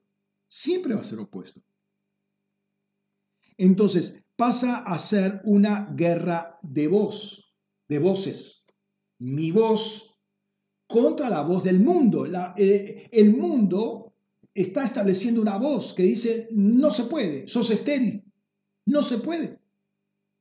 Pero lo que dice Dios desde su trono es lo que yo tengo que replicar. Dios lo puede hacer y de hecho lo ha hecho. Pero ahora quiere que nosotros lo hagamos. ¿Para qué? Para gobernar junto con Él o que Él gobierne a través nuestro. O nosotros gobernemos en Él. No aparte de Él, sino junto con Él. ¿Qué es lo que dice? o notemos cómo dice Romanos 4:18. Él creyó en esperanza contra esperanza, a fin de llegar a ser padre de muchas naciones conforme a lo que le había sido dicho, así será tu descendencia. Entonces, habíamos dicho el primer día que la fe es la sustancia de lo que se espera. ¿sí? Eh, em, eh, ¿Cómo se llama? Em, Hebreos 11.1. La fe es la sustancia de lo que se espera. La sustancia finalmente lo que soporta, lo que sostenía desde abajo, lo que le daba estabilidad y existencia a justamente eso que se esperaba, con tal de que la convicción, la demostración de lo que no se ve, pero que se va a ver. Y cuando se ve, la esperanza deja de ser esperanza, es realidad. O sea, es realidad dentro de este contexto espacio-temporal. Era realidad y sigue siendo realidad en el espacio eterno, invisible. Pero ahora pasa a ser también realidad en lo espacio-temporal. Entonces hay una guerra de esperanzas. ¿Por qué? Porque hay una guerra de voces. ¿Por qué? Porque hay una guerra de tronos. Hay tronos que están hablando, que emiten voces y que dan esperanzas, algunas que son falsas y otras que son verdaderas. El tema es que a qué, qué esperanza tengo. La esperanza falsa le va a producir una desesperanza, o mejor dicho, una desilusión. Es una ilusión, una, algo que vi pero que es falso. Me va a producir una desilusión. Pero la esperanza Pablo va a decir, esta, esperanza no avergüenza. La esperanza que me da la verdadera fe, cuyo contenido básico es Cristo, nunca defrauda, nunca avergüenza. Entonces hay mínimamente dos tronos que están hablando porque la fe se eh, soporta la esperanza que viene de la palabra y la fe viene por el oír. Para ponerlo en, sencillo, eh, en el caso de Abraham y Sara, pero concentrémonos en Abraham, había dos voces, una que había salido del trono y esa voz decía, vas a tener una descendencia, vas a tener un hijo, vas a tener un heredero, y en él, o en ti, pero a través de la, de la descendencia, es decir, de Isaac, serán benditas todas las naciones. Esa es la, la, palabra que había salido del trono de Dios y eso está ahí tan eh, temprano como Génesis capítulo 12, versículos 1 al 3. Cuando Dios, eh, y esto es un punto, cuando Dios te llama, acuérdense llamado, traer, acercarse, cuando Dios te llama, inmediatamente te dice el propósito, te dice para qué te llama. No te dice, hola, ¿cómo estás? Pero no te dice más nada. Además, cuando dice, si, te dijera cómo estás, te está diciendo algo. Pero te llama para darte un propósito, una orientación para tu vida, algo que tenés que hacer. Ve a Damasco y ahí se te dirá lo que tienes que hacer. Ya le da una directriz a un lugar donde tenés que ir y ahí va a haber un comunicador que te va a decir eh, las cosas que tenés que hacer. Eh, Dios cuando nos llama y tan pronto como nos llama, tiene que dar una misión, una palabra, eh, lo que suelta el trono de Dios para nuestras vidas. En otras veces, en otros propósitos, perdón, en otros mensajes hace ya tiempo, hemos dicho el rollo. ¿Cuál es el rollo para tu vida? ¿Qué es lo que tengo que hacer? ¿Qué es lo que fue dicho, escrito de mí desde antes de todos los tiempos, según Efesios 2.10, para caminar en eso? para caminar por fe en eso, en lo que Dios está diciendo de mí. ¿Cuál es ese rollo? El problema de muchos cristianos es que se convierte o se reconcilia mentalmente, pero pretende seguir viviendo como vivía hasta entonces. No hace caso o, hace caso omiso de, de, lo que Dios tiene, ni sabe que Dios tiene algo para él. Sigue viviendo como siempre. Bueno, una conversión ah, salvo el pellejo, no me voy más al infierno, gloria a Dios. Pero no se le dice o no busca en Dios qué es lo que tiene que hacer, lo primero que tiene que hacer. Bueno, Señor, ¿y ahora qué? Ese es el punto. ¿Ahora qué?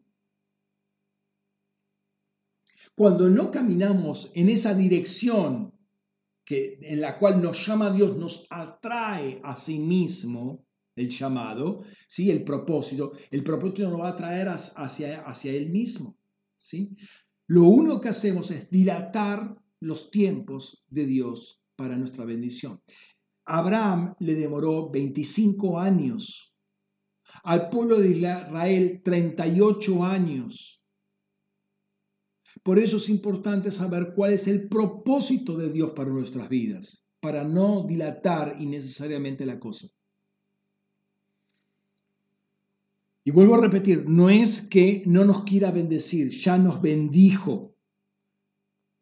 Pero el punto es que algunas veces no hacemos caso. ¿sí? Este, creemos que las sabemos todas, no las sabemos todas. Le hacemos más caso al mundo, le hacemos más caso a las circunstancias, le hacemos más caso a los hombres, a los parientes, a los amigos y a un montón de cosas, a mi experiencia, que a lo que dice Dios dilatamos la cosa. Si Dios te llamó, escúchame una vez más, si Dios te llamó, te dio un propósito. cada vez que vos haces ese propósito, te estás acercando al Dios que te llama. ¿Para qué? Para estar unido a Él. El propósito es lo que te va a hacer estar unido a Él. No dilates la bendición. No podemos darle más crédito a, cuanto comentario en Facebook o en Instagram aparece y no hacerle caso a lo que dice la palabra de Dios. ¿no? Entonces Abraham tiene que luchar con dos voces, lo que le dijo Dios y lo que le dice el mundo. El mundo le dice estéril, no se puede, busca otra alternativa y lo usa, se lo pone en el razonamiento, lo pone en el razonamiento de Sara, siempre busca alternativas, caminos alternativos para que la voz del mundo, ese trono que está hablando caído, le, le haga eh, germinar en él una falsa fe y una falsa esperanza que va a terminar en desilusión. Pero por otro lado está el trono de Dios que habla, Génesis 12, 1 al 3, habla, esto es así. Esperanza contra esperanza, trono contra trono, fe contra fe. Ese es el debate de todo cristiano. Lo que te dice Dios con lo que te dice algún trono caído en afinidad perversa con este mundo, con el Dios de este mundo. O sea, lo que te está ocurriendo a vos le, ocurrió a Abraham y le, le, ocurre a cualquier ser humano que quiere caminar obviamente en la fe. Entonces la pregunta es, ¿qué trono habla más fuerte? Más contundentemente. Ahora, nosotros conocemos la historia de Abraham y por eso decimos, sabemos cómo termina y decimos, amén, sí, amén, gloria a Dios, ¿sí? Pero muchas veces no conocemos nuestra propia historia, nuestra propia historia, ¿sí? No estamos distinguiendo, no estamos discerniendo las voces del mundo las voces de Facebook, las voces de Instagram, las voces de Twitter, las voces de los amigos, las voces del trabajo, las voces del colegio, las voces de la educación, las voces de la política, las voces de la radio, las voces de la televisión, voces y voces y voces. Son tronos que están hablando, son tronos del mundo. Vos no podés estar escuchando eso. O, o sea, escucharlo. No le podés prestar atención, no podés guardar eso en tu corazón porque son voces falsas. Nuestro llamado, y para agradarle a Dios, es escuchar su voz y acercarse ante su llamado a nuestras vidas. No puede ser que la voz del mundo hable tan fuerte que no se dejen oír la voz de Dios. Ahora, el punto es que nosotros hemos sido entrenados a escuchar y a responder la voz del mundo. Es la práctica. Estamos más afines a lo sensitivo, a andar por vista y no por fe. Estamos unidos a lo sensorial, a lo tangible, mucho más eh, que a Dios. Por eso es, eh, eh, esto nos, nos, nos, revela qué tan fuerte impactó la caída y qué tan fuerte impacto ha impactado epigenéticamente y genéticamente por siglos de trabajo lo que recibimos como contexto, como educación y todo lo que se nos quiere imprimir en nuestras vidas.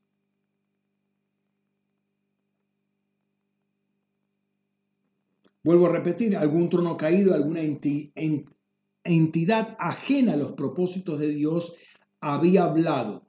Sara es estéril. Sara nació estéril. Sara no puede tener hijos. Busca alguna alternativa a, lo que pueda hacer esa inter... Mira, mira vos, empecé a interpretar conforme a la naturalidad del mundo las palabras de Dios. Mira qué aberración. Esto, esto, esto es la, la hermenéutica. Interpretar a la, luz del contexto caído las palabras de Dios. Esto nunca es lo que lo hizo Jesús. Jesús dice ser el exegeomai, el exegesato del Padre. Él es el que explica por qué vive en el seno del Padre. La interpretación es a la luz de lo que dice la palabra y no lo que dice a la luz del, no la palabra de lo que dice el mundo. Yo no puedo interpretar la voz del trono a la luz de las voces de los tronos caídos, por favor. Y eso es lo que comúnmente hacemos. Entonces decimos, sí, Dios dijo eso, pero eh, es muy complicado, pastor, porque usted entiende que los impuestos han aumentado, está el impuestazo, está eh, la inflación, está el barbijo, está están tantas cosas que eh, Dios tiene que entender que no es así. Hermano, estamos tratando de interpretar la palabra de Dios por lo que dicen los tronos caídos. No estamos, le estamos creyendo más a los tronos caídos que nos pueden dar, que el diablo nos puede dar una explicación acerca de la palabra de Dios, pero por favor, por favor.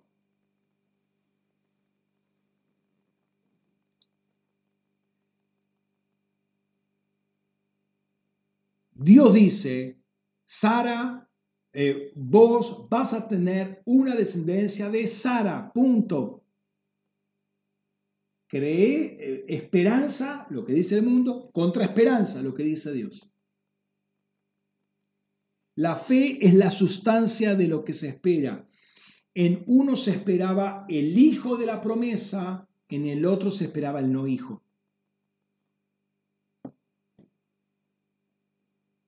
Uno habla de producción de, o de reproducción, el otro habla de esterilidad, de silencio. El otro, Isaac, risa, ¿sí? Habla de gozo, habla de risa, el otro habla de tristeza, de amargura, lo que propone, propone el mundo. Mirá la lectura espiritual de un trono, ¿sí?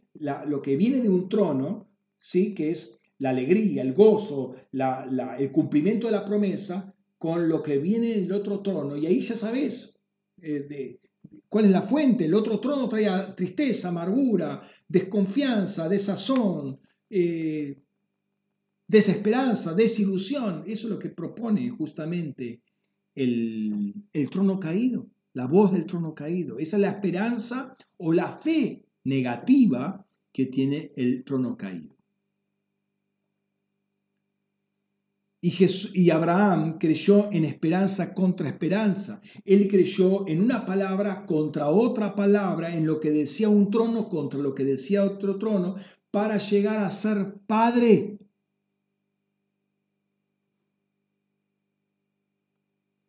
¿Se dan cuenta?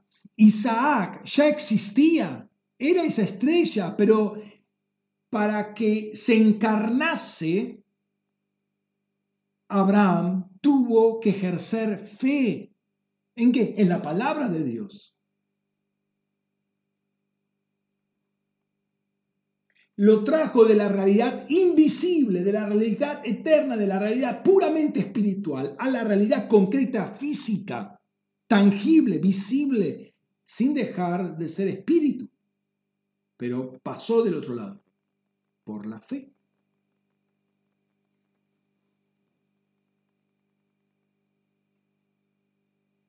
Deja que te ministre esta palabra en todo sentido, aún en algún caso de esterilidad, por ejemplo.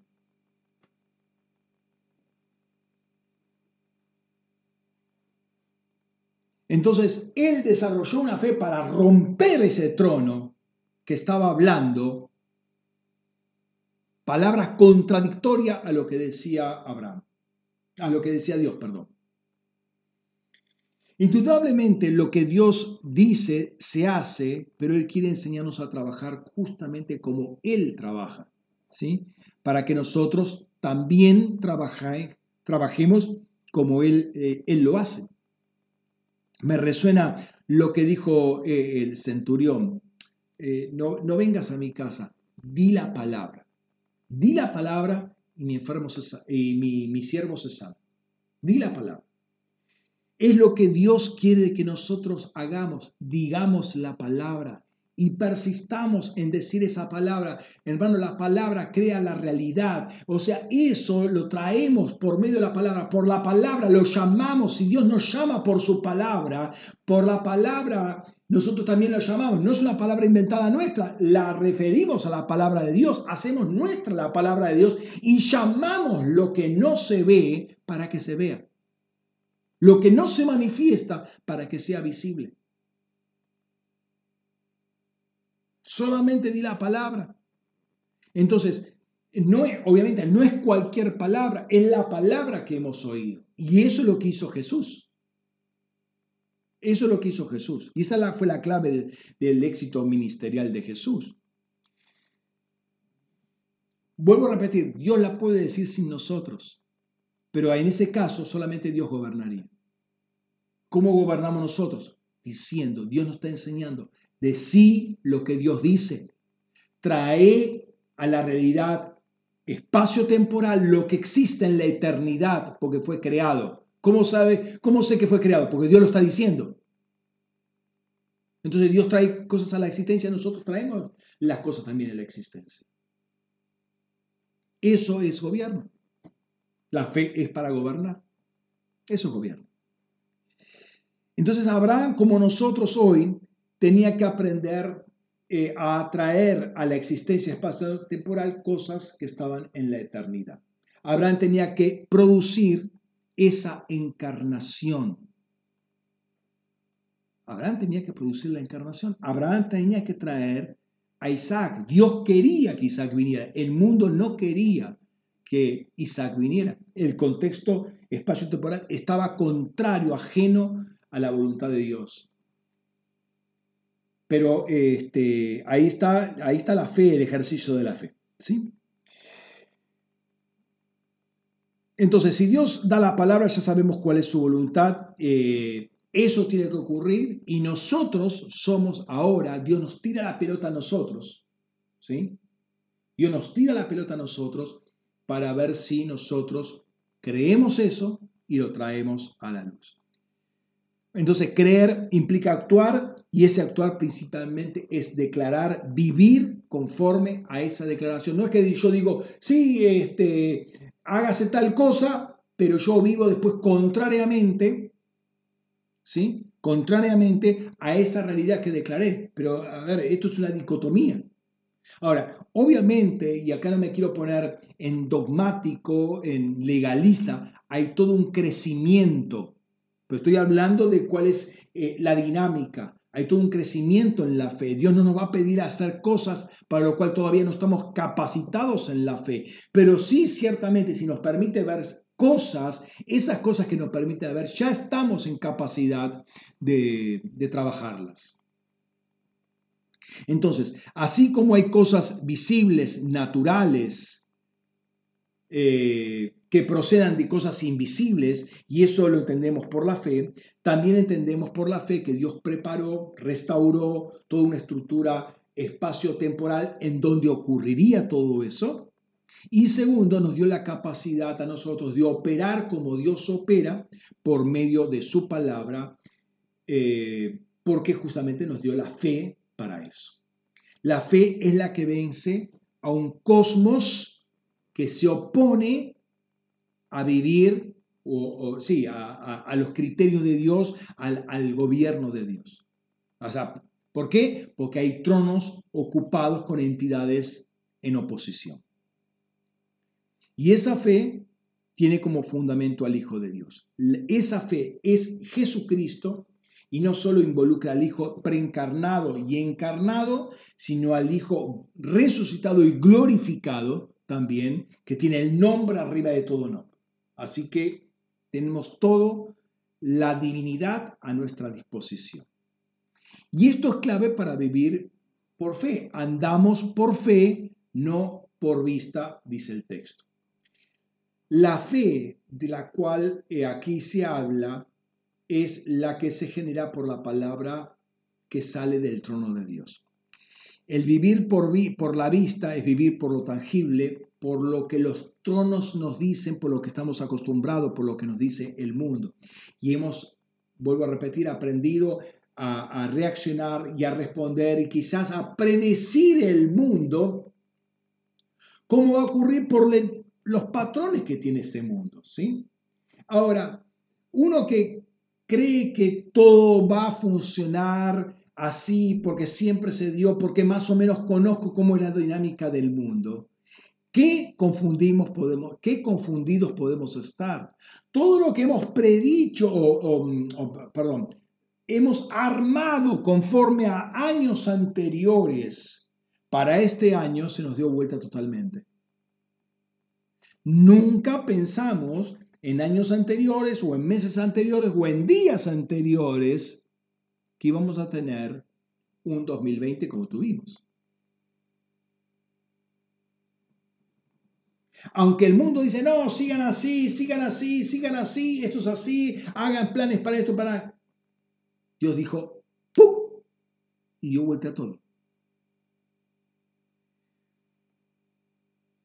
¿Quién iba a pensar que íbamos a tener un 2020 como este? Ahora, no sé si recuerdan que en la Pascua, en la Pascua del 2019, el pastor Fernando dijo que hiciéramos todo lo que teníamos que hacer, que entráramos antes de que venga la Pascua del 2020, porque después va a ser muy difícil entrar. ¿Se acuerdan? Se podría revisar la escuela, la hemos revisado ya en una oportunidad, para los que no estuvieron o para recordarlo, pero palabra más, palabra menos, es lo que dijo. O sea, se estaba abriendo una puerta y se estaba cerrando otra. Por eso es muy importante aprovechar los tiempos en los cuales estamos y sobre todo cuando oímos una palabra de parte de Dios. La confianza que nosotros tenemos en este mundo es muy engañosa y Dios está interesado en darnos, por así decirlo, un curso intensivo y acelerado de cómo escuchar a Dios y confiar en Él y no en el mundo. ¿Cómo hace ese curso acelerado? Haciéndolo así, ¡pum! A todos los pilares de este mundo y se cae todo a pedazos. ¿Sí?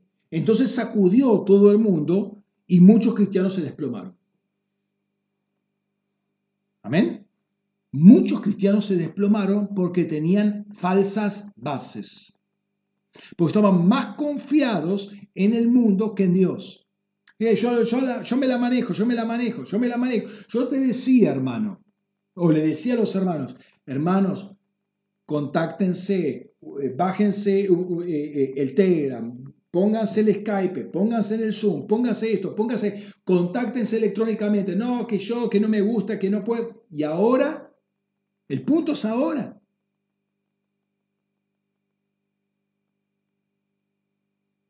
Entonces, y aún esto se puede caer. ¿Sí? Ahora es, un servicio público esencial, las comunicaciones son un servicio público esencial. Es decir, el día de, el día de mañana eh, eh, el gobierno dice, basta de telecomunicaciones y se corta la imagen. ¿Y cómo hacemos con nuestra fe? ¿Y cómo tenemos? Ay, pastor, ¿cómo me manda la predicación eh, grabada? ¿Me la manda en un sobre?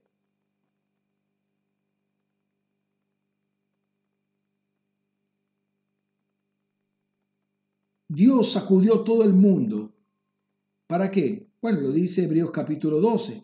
Él quiere sacudir todo lo que no es reino para lo que no es reino caiga y solamente el reino quede. Los que son del reino queden. Ahora, el reino es el reino de Dios es inconmovible y ese reino fundamentalmente son personas. Leemos en Apocalipsis 1:6, e hizo de nosotros un reino y sacerdotes para Dios y su Padre. A Él sea la gloria y el dominio por los siglos de los siglos. Amén. Y luego en, en Apocalipsis 5.10, eh, y los has hecho un reino y sacerdotes para nuestro, Dios, para nuestro Dios y reinarán sobre la tierra.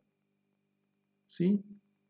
Entonces, en Hebreos capítulo 12, versículos 26 al 29, va a decir, su voz hizo temblar entonces la tierra pero ahora Él ha prometido diciendo, aún una, eh, aún una vez más, yo haré temblar no solo la tierra, sino también el cielo. Y esta expresión, aún una vez más, indica la remoción de las cosas movibles como, cosas, como las cosas creadas, a fin de que permanezcan las cosas inconmovibles. Por lo cual, puesto que recibimos un reino que es inconmovible, demostremos gratitud mediante la cual ofrezcamos a Dios un servicio aceptable con temor y reverencia, porque Dios es fuego consumador. Acá no da lugar para una segunda prioridad a Dios. ¿sí? Eh, ofrezcamos con gratitud siempre un servicio agradable, aceptable con temor y reverencia. Eh, no quiero ser eh, redundante con esto porque ya lo hemos visto, pero hay cristianos que lloran por los viejos tiempos, por el viejo orden. Entiendo que el mundano llore, critique, maldiga, se queje, eche culpas, trate de ver cómo puede zafar, pero el cristiano, ¿a qué estás aferrado? ¿A la voz de Dios o a este mundo? ¿Sabes cuando Dios le dijo a, Lot y a, su esposa y sus hijos, salgan de Sodoma, no miren para atrás? ¿Te acordás? ¿Te acordás lo que pasó con la esposa de Lot? Se quedó, llevó, se quedó, quiso llevarse una última panorámica, una postal, una foto. Así era, ay, qué linda que era. La quiero recordar, quiero tener una postal, un póster en mi, en mi cuarto, atrás de la puerta de mi dormitorio, de cómo era aquella ciudad cuando, cuando habitábamos en ella. Hermano, Mira para adelante, mira a Cristo, al que te está llamando. Cuando Dios te llama, lo mínimo que puedes hacer es redirigir tu vista hacia Dios y míralo a Él. No mires atrás. ¿Sí? ¿Por qué? Porque vas a estar escuchando las voces del mundo, pero no te da lástima, pero no te da pena, pero no te acordás qué lindo antes era y te mueve por los sentimientos. Eso es una estructura, eso es la voz del mundo, de los tronos caídos que siguen hablando. Pero no te das cuenta que sacudió los cielos y sacudió la tierra también.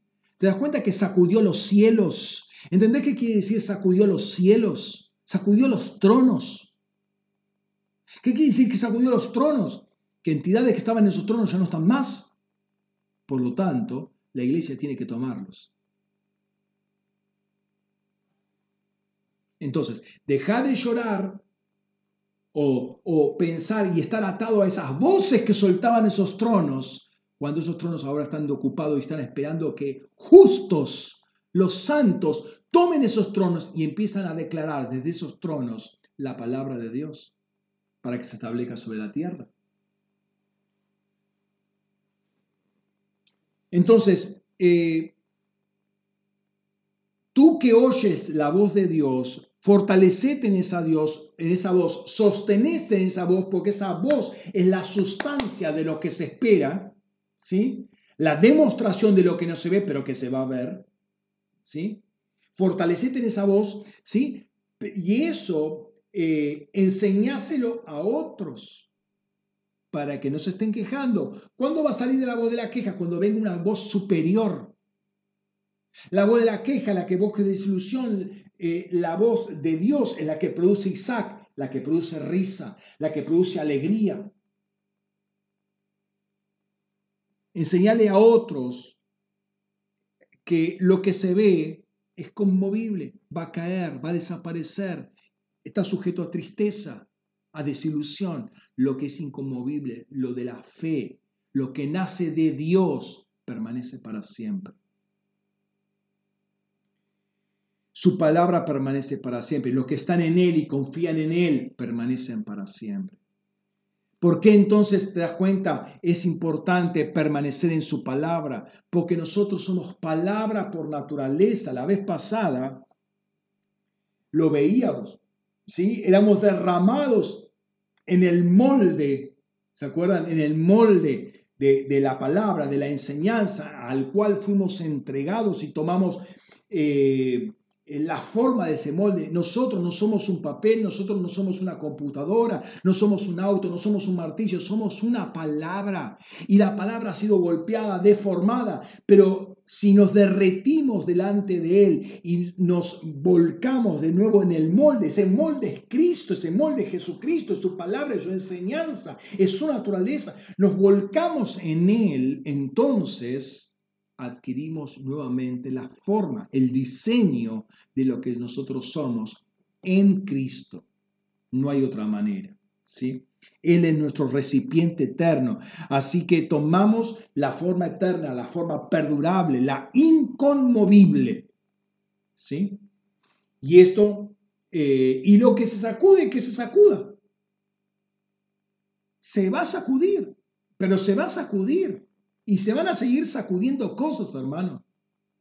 Y cuanto más, eh, más eh, nos detengamos a, añorar las viejas, más vamos a estar sacudidos nosotros.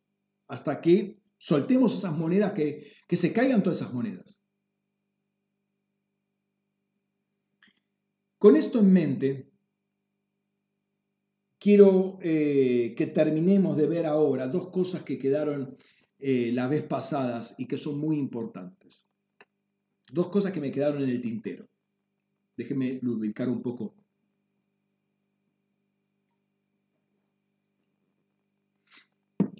Una es el tema de la conversión.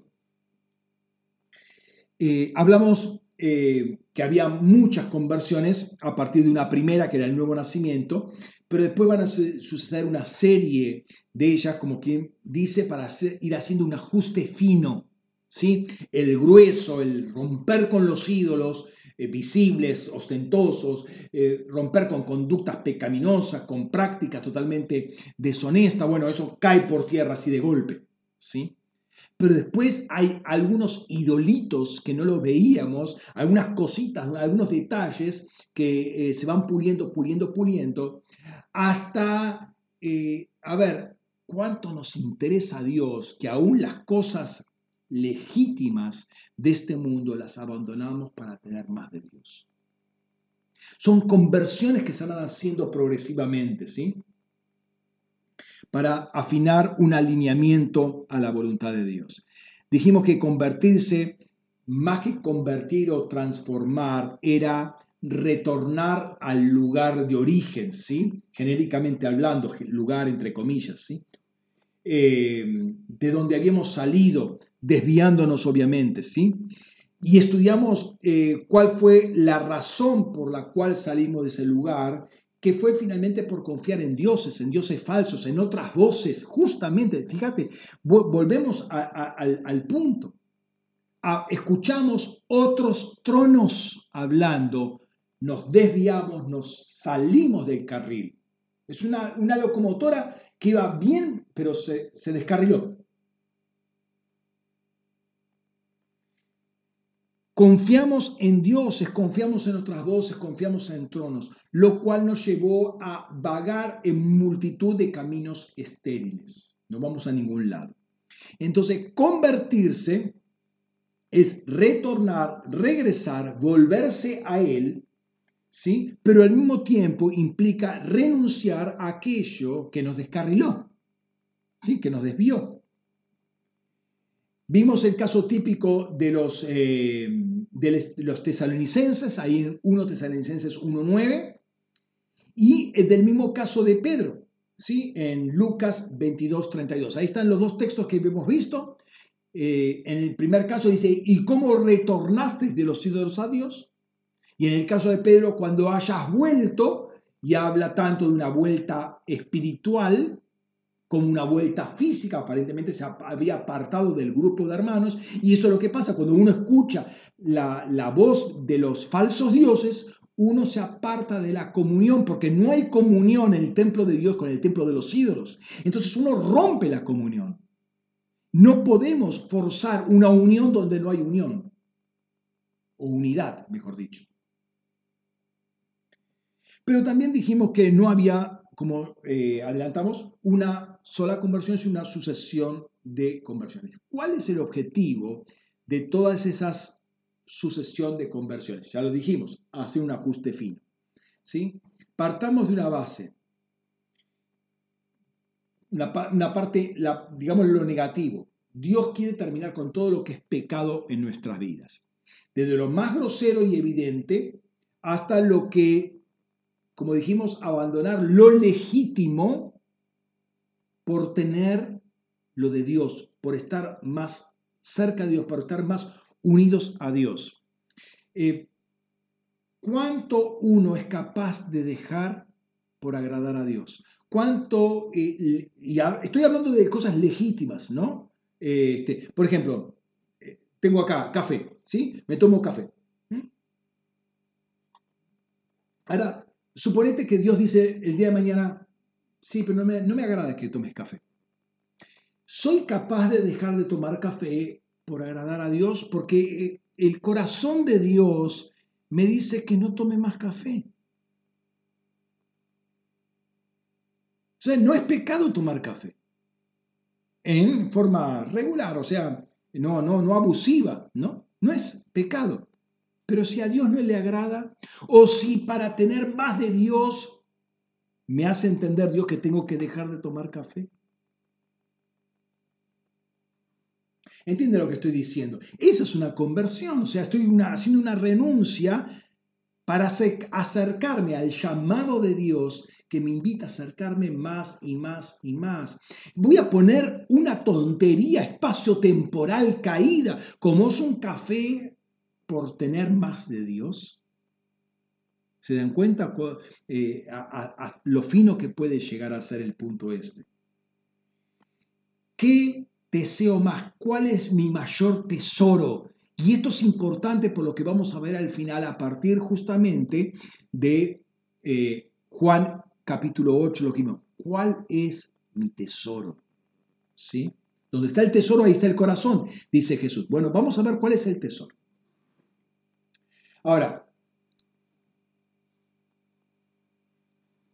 Es cierto que no, no, hemos hablado de pecado y en la hora 45 que estamos hablando no, hemos, no he mencionado el tema del pecado. Eh, yo entiendo que el pecado está, ha sido resuelto por Dios, no quiere decir que no se hable de pecado o que no se predique acerca del pecado, en contra obviamente del pecado, porque, este, porque tenemos que terminar con el pecado en toda forma de nuestra vida y cada vez va a ser más fina el detalle, porque eso es lo que me detiene a avanzar y yo quiero seguir avanzando. Por eso eh, es necesario terminar con una vida, más allá de que sea grotesca y de que sea eh, ofensiva a Dios, es algo que me frena eh, para avanzar. Dios ya resolvió el tema del pecado en Cristo, es necesario terminar con todo eso, pero ciertamente es necesario terminar con todos esos detalles en nuestra vida y eso es lo que hay que ir sacando la parte negativa. De otra manera no podemos avanzar. Eh, entonces, en, el contexto que nos dice la palabra tenemos una parte negativa, rechazada todo lo que viene del pecado, pero también una parte positiva que es el acercarnos cada vez más a Él. Y una cosa no puede darse sin la otra. Ahora, es interesante, ¿qué es lo que yo tengo que hacer para esto? Mira que cómo Pablo lo dice y cómo combina las dos partes para que no tengamos que hacer los dos, sino que tengamos que hacer una sola. Mira, vamos a Gálatas capítulo 5, versículo 16. Digo pues, andad por el Espíritu y no cumpliréis el deseo de la carne. Andad es el verbo peripateo, peripateite, porque es pues un presente imperativo eh, y eh, cumplir es el verbo teleo, y ahí dice telésete, es un aoristo subjuntivo. ¿sí? Ahora voy a explicar por qué digo esto. A la luz de esto, yo no tengo que hacer las dos cosas. Yo tengo solamente hacer la primera, andar en el espíritu. Como consecuencia de eso, no voy a cumplir el deseo de la carne. ¿sí? Entonces Pablo va justamente a decir o va a aclarar esto en el versículo siguiente, porque el deseo de la carne es contra el espíritu y el del espíritu contra la carne, pues, es, pues estos se oponen el uno al otro, de manera que no podáis hacer lo que deseáis. Pero si sois guiados por el Espíritu, no estáis bajo la ley. Necesitamos entonces la guianza del Espíritu Santo para vivir como a Dios le agrada. Y si andamos guiados por el Espíritu Santo, Él hace el trabajo por nosotros. Es decir, lo único que me va a dar victoria sobre la carne es el andar en el Espíritu, es ser guiado por el Espíritu, es, es escuchar la voz de Dios. Yo no voy a poder vencer la carne con mi carne. Eso es religión. Eso es santificación por obras, si se quiere, pero no va a haber santificación tampoco. La carne no puede vencer la carne. Es un principio de muerte. La muerte no puede vencer la muerte.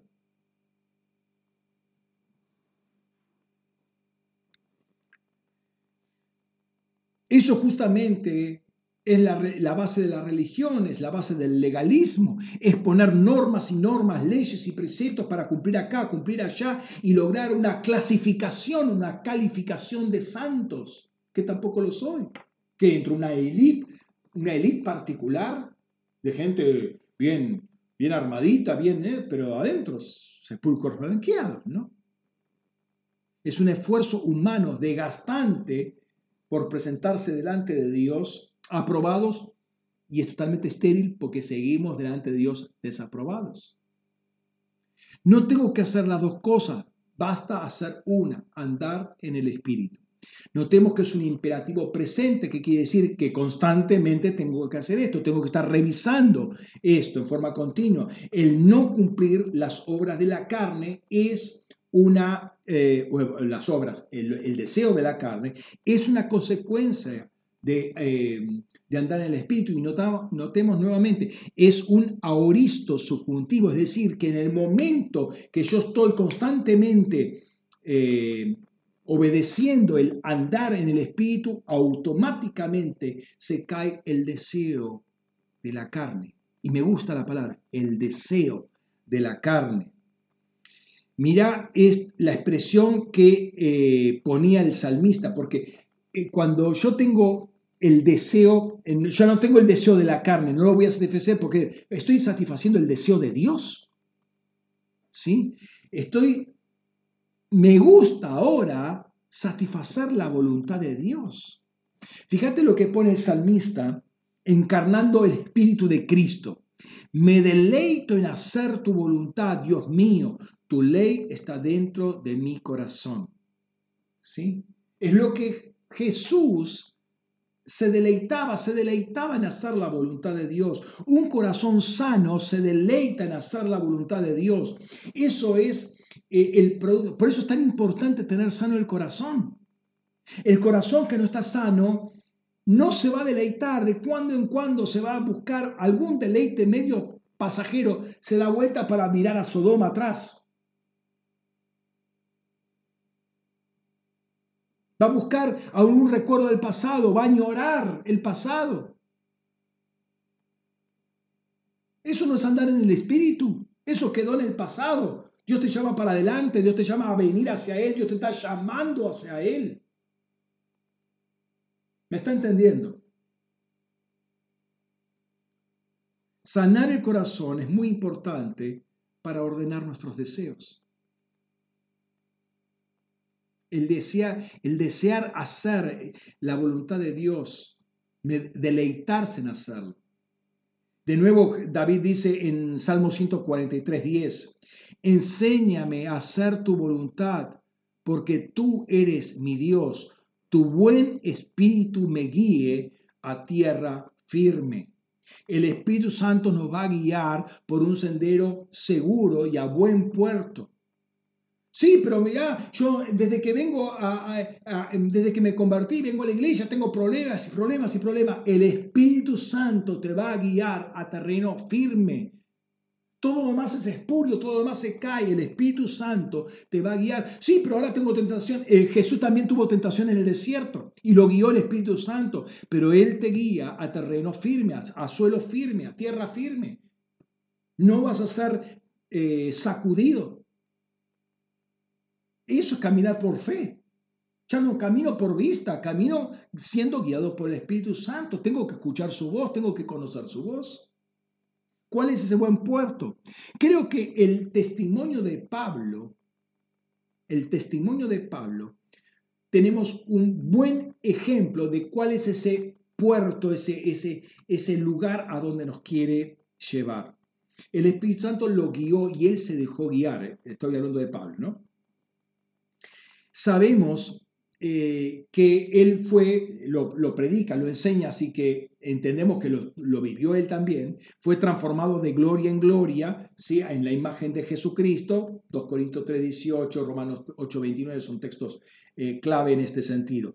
¿Qué dice Pablo ahora al final de su carrera? 2 Timoteo 4, 7 al 8. He peleado la buena batalla, he acabado la carrera, he guardado la fe. Por lo demás, me está reservada la corona de justicia, la cual me dará el Señor, el juez justo, en aquel día, y no solo a mí, sino también a todos los que han amado su aparición. Hay tres cosas que hizo y entre ellas está el haber guardado la fe. O sea, durante toda su vida guardó el depósito que Jesús mismo le había puesto en su corazón. Mantuvo esa fe de manera inviolable, sin adulteraciones, sin mezclas, sin eh, eh, retoques humanos, sin agregados humanos, completa. No arrugó en ningún momento, no retrocedió, no se avergonzó por predicar el Evangelio y esto les costó azotes, les costó casi la muerte, les costó un montón de cosas, eh, pero no claudicó en su fe. Ese es el punto.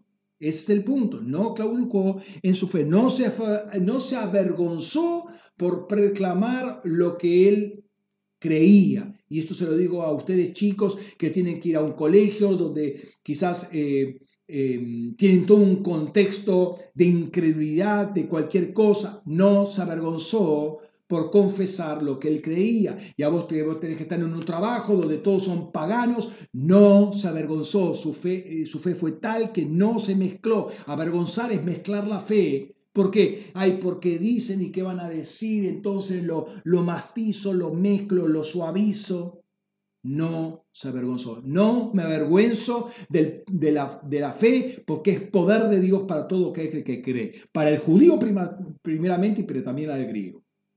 Son, son textos claves que están al principio de Romanos. Desde un primer momento estuvo completamente resuelto a tener una dirección. Y si bien tuvo que este, eh, librarse de algunas cosas, él se mantuvo en esa dirección.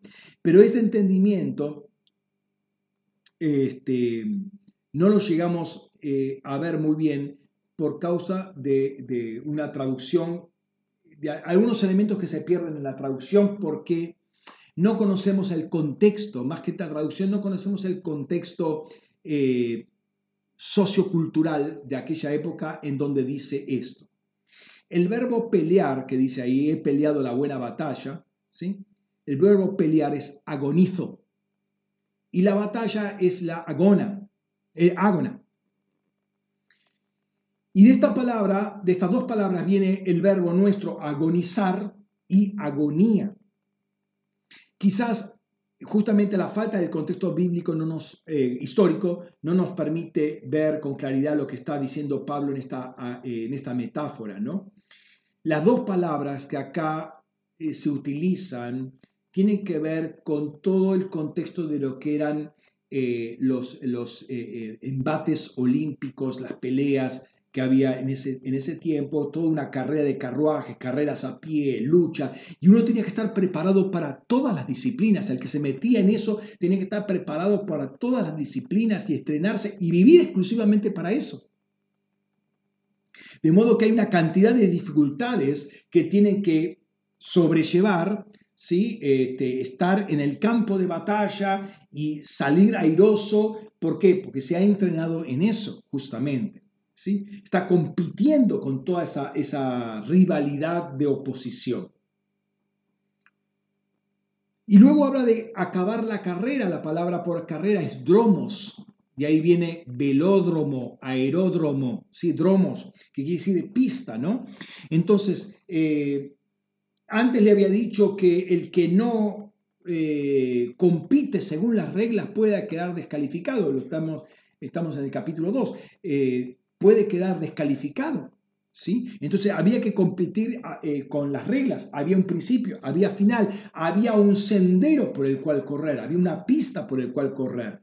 ¿Sí? Entonces, eh, había una trayectoria definida, yo no puedo tomar atajos porque el atajo me descalifica. Bueno, acá, eh, bueno, eh, ole, ¿no? Que pase el problema por al lado, yo no lo confronto nunca. Si vos no confrontás nunca el problema, nunca vas a crecer en la fe. Para crecer en la fe, vos tenés que confrontar el problema, no huir del problema. Y Dios te dio las herramientas para vencer.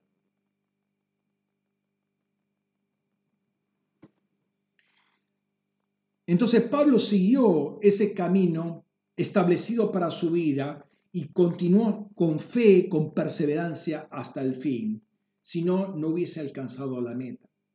Y esto mínimamente nos habla de dos aspectos. Hay un camino, hay un diseño, hay un propósito para nuestras vidas. O hacemos eso o estamos descalificados. ¿Entendés? O hacemos eso, ese es el diseño de Dios para nuestras vidas.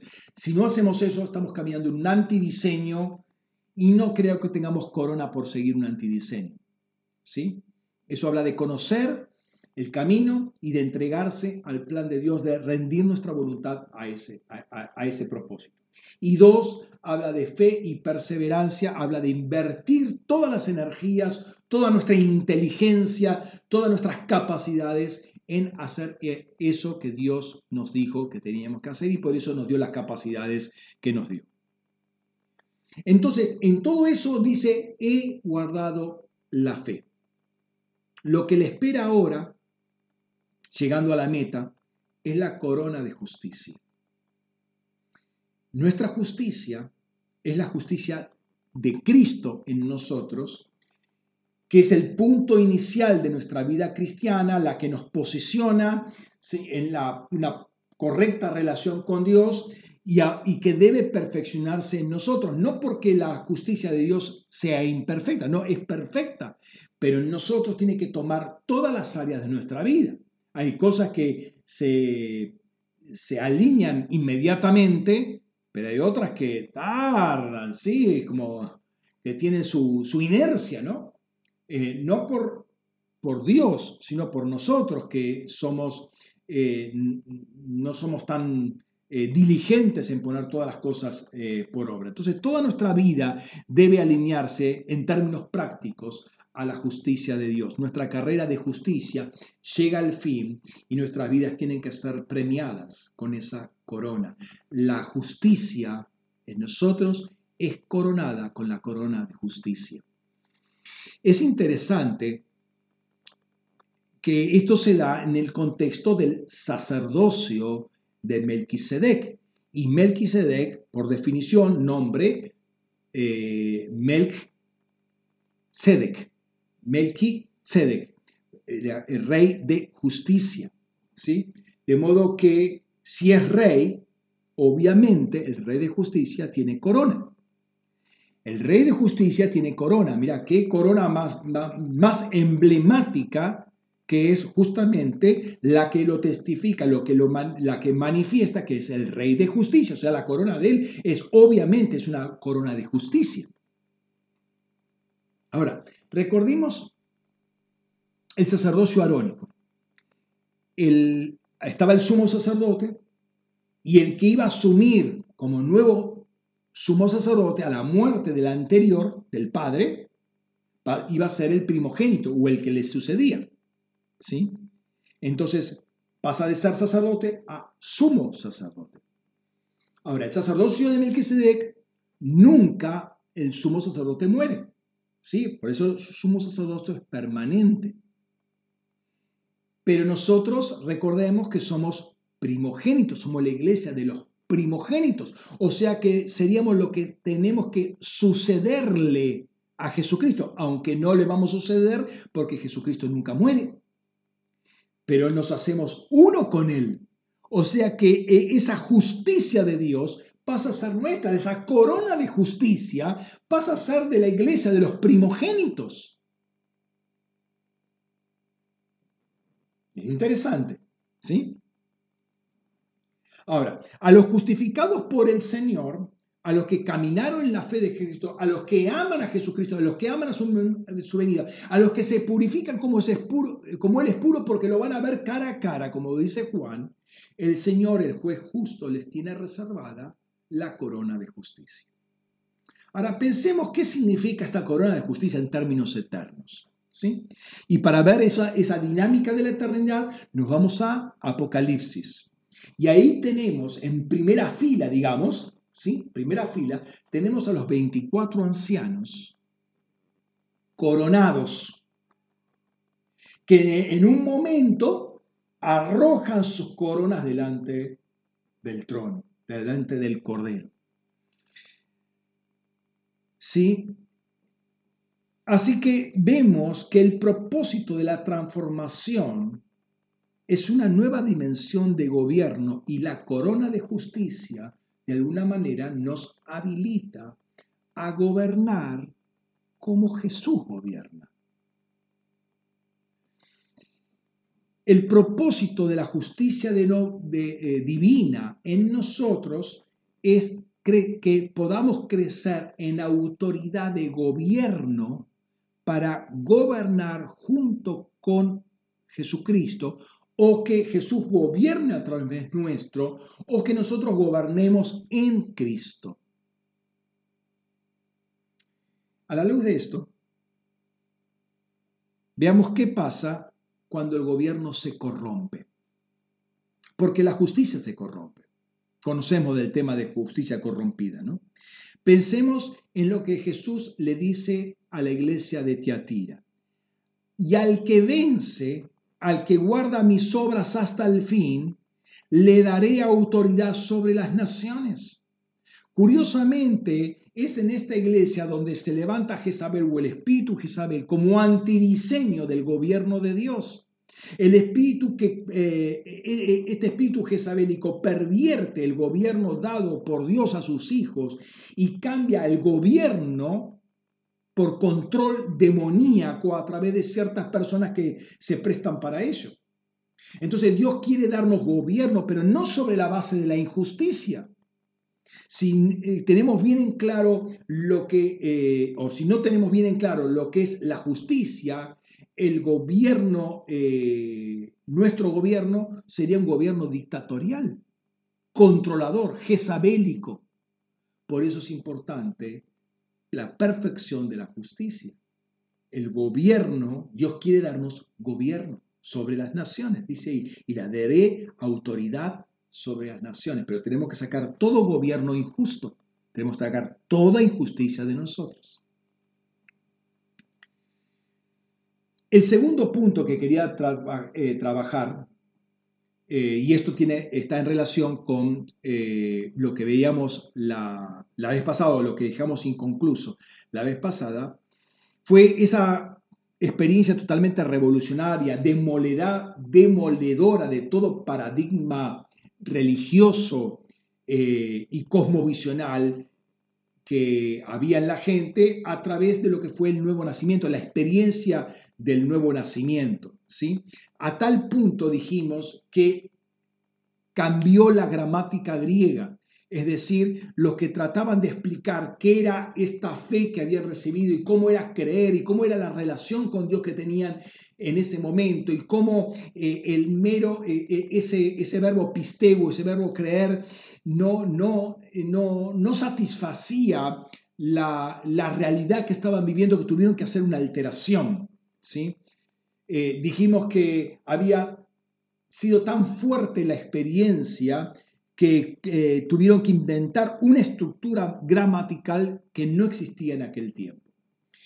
Ni en el griego extrabíblico ni en la Septuaginta se encuentran antes de los evangelios el verbo creer pisteuo seguido de la preposición eis, que se traduce, una de las traducciones es en. para decir creer en una persona. En otras, en, otras palabras, eh, en aquel tiempo, cuando uno decía creer en una persona, lo decía de otra manera, que sigue estando en la escritura. Era pistego epi, que es la más común, pistego pros, también son formas comunes de decir que creía uno en una persona, pero cuando uno dice a partir del nuevo nacimiento, creer en Jesucristo ya era un creer diferente.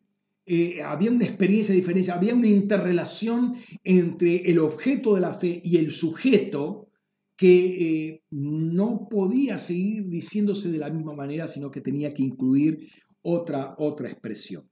Entonces, para eh, la persona culta o eh, medianamente conocedora del griego de la época, habría sonado, extraño este, este, este, neologismo, este giro idiomático, esta, esta preposición, y, dirían, está hablando mal, ¿sí? dimos algún ejemplo de un chico cuando, cuando tiene una experiencia emocional fuerte. Entonces eh, los gramáticos se hubiesen eh, asombrado, ay, qué brutos que son, mira cómo están hablando esta gente porque están diciendo algo que no puede ser. Pero para el grueso de la gente que no tenía mucha letra, eh, escuchar esto, ante, al ser una expresión nueva, la primera imagen que se le viene es unir en una palabra la suma de las partes. O sea, gramáticamente, una palabra es más, o perdón, una, una, una oración, una frase, es más que la suma de las partes. O sea, tiene una vida propia. Cuando juntamos un verbo con una preposición, eh, no podemos reducir el significado de ese conjunto la suma de las partes. Es más, tiene una fuerza adicional. ¿sí? Si no, caemos en un error gramatical, pero lingüístico, básico. Pero al no existir una, una historia acerca de esta palabra, ¿sí? Es una palabra inventada en ese momento. Lo primero es juntar las dos palabras. Y eso es lo que hubiese hecho el, el habitante greco-romano al escuchar ese pisteo eis, lo único que, como no tenía ese concepto antes de lo que quiere decir, junta las dos eh, palabras. Algunos de, nuestro ministerio y fuera de él me, preguntaron justamente eh, en esta semana sobre esto, si podía ampliar este tema y creo que justamente este es el momento adecuado para hacerlo. Caja muy bien y acá vamos al pasaje que leímos al principio. ¿sí? Este pasaje eh, hay, hay dos partes, pues, se puede haber más, dos partes, pero hablamos de dos, por así decirlo, discursos principales. Uno, el de, que va del versículo 12 al versículo 30 y otro el que va del 31 al 59. ¿sí? En la primera parte, Él se presenta como la luz del mundo, ¿sí? Y el que camine en su luz no verá tinieblas, etc. ¿sí? Y suscita una gran eh, discusión, eso va a ser la, va, a ser la, eh, la, la, tecla que va a tocar Jesús para que los fariseos justamente saltaran ante lo que dice Jesús y quisieran desviar la, la conversación. Y después hay una segunda parte a partir del versículo 31 que, este, que va a seguir con otro grupo de personas. El punto es que son dos grupos de personas diferentes a las cuales Dios, Jesús le va a estar hablando. Y vamos a ver esto. Y lo quise leer justamente la Biblia de las Américas, porque la Biblia de las Américas tiene una mala traducción y donde se ve el error que quiero destacar eh, ahora. Después vamos a seguir eh, con la, la Biblia textual. Entonces, encontramos dos grupos de personas, aunque eran todos judíos. Pero claro, los dos grupos estaban mezclados, ¿sí? Estaban así, todo mezclado, unos al lado del otro. Jesús le está hablando a los dos, están todos mezclados. Pero cuando Él dice, yo soy la luz del mundo, Él arroja luz y lo que estaba ahí encubierto sale a la luz, se diferencia, sea la luz y separa la luz de tinieblas, día y noche. Ahí se hizo bien claro. Antes estaba todo mezclado, fíjate.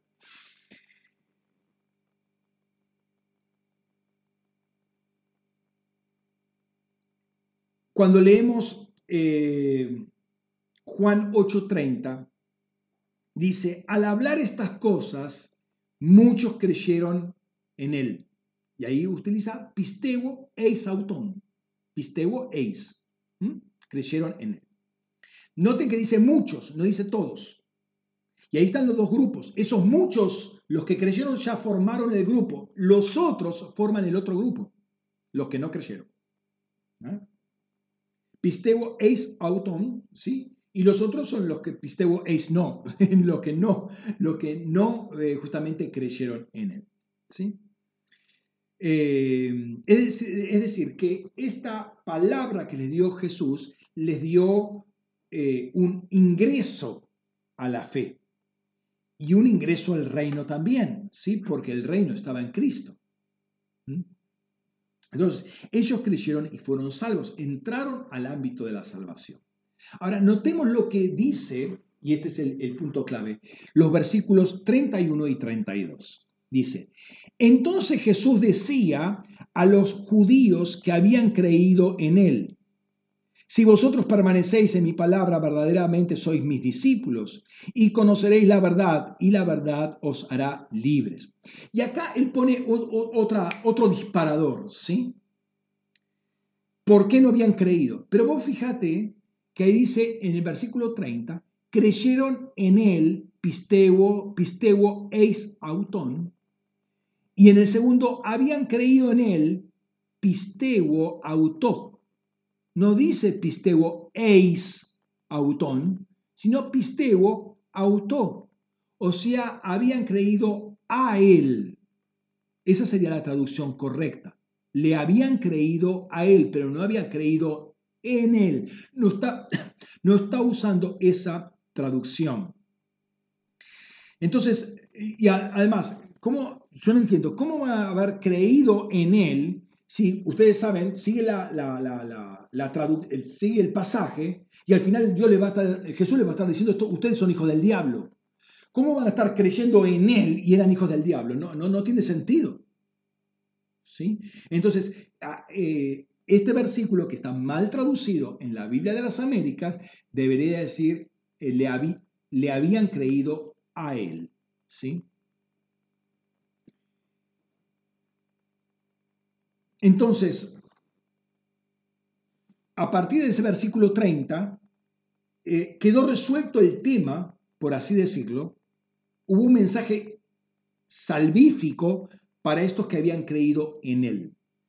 Ahora le habla al otro grupo, ¿sí? Que ya no estaba, ya estaba diferenciado, ¿sí? Y le dice, eh, si ustedes permanecen en mi palabra, ¿sí? seréis verdaderamente mis discípulos. Y conoceréis la verdad y la verdad os hará libres. Entonces ahí eh, saltan eh, le salta algo. O sea, hay algo que se va a manifestar en la vida de, esta gente, de estos fariseos, ¿no? Jesús esgrime la posibilidad de que estas personas estaban ahí, lo estaban siguiendo. ¿Creerán o no creerán? Creyeron en lo que les había dicho, pero no habían dado el paso porque seguían criticando, murmurando y quejándose, ¿no? Entonces, eh, había una posibilidad que pudieran ingresar a la salvación si permanecen en la palabra. Y dice, la palabra los va a hacer libres. Entonces, lo curioso es que eh, esta palabra empieza a sacar luz sobre la vida de estos. Primero dice, ¿cómo vas a decir que nosotros somos eh, esclavos, así que vamos a ser libres? Nosotros no fuimos esclavos nunca de nadie. Entonces, ahí había primeramente una ignorancia tremenda mezclada con un orgullo eh, religioso. ¿sí? Dicen, nunca fuimos esclavos de nadie. Perdón. Estos tipos estaban más desconectados de la realidad que el gobierno actual, con la realidad que estamos viviendo. ¿Sí? Porque en el año 63 a.C., eh, eh, todo el territorio donde estaba el pueblo de Israel pasa a ser parte de la provincia romana de Siria y en el año 37 a.C. se funda la provincia de Judea con eh, Herodes el Grande como rey. Eran provincia romana, eran esclavos romanos. ¿Cómo no vamos a ser esclavos de nadie? Nunca fuimos esclavos de nadie. Y antes perteneció al, reino Seleucida. ¿sí? Eran los griegos que estaban ahí. Si bien tuvo la rebelión, la rebelión de los, los, eh, los macabeos, pero era el reino Seleucida, era el reino griego. Como dicen, no vamos a ser, eh, eh, nunca fuimos esclavos de nadie. ¿no? Entonces su orgullo nacionalista no le dejaba ver inclusive la realidad histórica. Pero Jesús no estaba tan interesado en esa realidad histórica, sino con el tema eh, espiritual, es la esclavitud al pecado. Y su, su religión no podía resolverlo, como ninguna religión podía resolver el tema del pecado. Entonces, a partir del versículo 37, Jesús les empieza a descubrir su identidad, ¿sí? Y su realidad esencial. Son descendientes biológicos de Abraham, sí, pero la palabra de Jesús no tiene cabida en ellos. Y ahí, ahí está el punto. ¿Cómo puede ser si ellos son, y de nuevo voy a la esencia del tema, a la esencia de la fe, la esencia de nuestros espíritus, la esencia de lo que es la palabra? Si nosotros somos un rema que salimos, salimos de la boca de Dios, ¿cómo Jesús que está hablando, esa palabra no hace eco, no tiene cabida en ellos? ¿Sí? No tiene cabida en sus espíritus, los rechazan. El espíritu de ellos no era afín al espíritu de Cristo. No, eh, no se pueden conectar por medio de la palabra a Cristo. ¿Se dan cuenta? No se pueden conectar. Así que él entiende que hay dos padres diferentes. Hay dos padres diferentes. Y ya no está hablando de, de Abraham físicamente hablando. ¿sí? Ustedes saben cómo termina la historia, pero entendamos que luego, eh, nuevamente en, en el versículo 43, vuelve a hablar del tema del lenguaje. Eh, parece que el espíritu se conecta mucho con el lenguaje y se discierne cuál es el espíritu a partir del lenguaje, porque cómo habla o cómo se conecta por el lenguaje. Ah, si uno está poniendo constantemente peros, no te estás conectando por el lenguaje, hay un problema espiritual muy serio. O no sos de Dios, o hay un tema que hay que sanar rápidamente en el corazón. Pues no te estás conectando por el lenguaje. O el lenguaje te deschaba. Notemos que cada cosa que Jesús les dice, ellos tratan de, eh, refutarlo con una nota de orgullo, porque somos, eh, no nos fuimos esclavos, que somos hijos de Abraham, que somos hijos de Dios, etcétera, etcétera. No nacimos de fornicación y ahí ya van del otro lado. No, no nacimos de fornicación, diciendo, queriendo decirle, vos Jesús sí naciste de fornicación porque acordate que tu mamá, que esto, que aquello.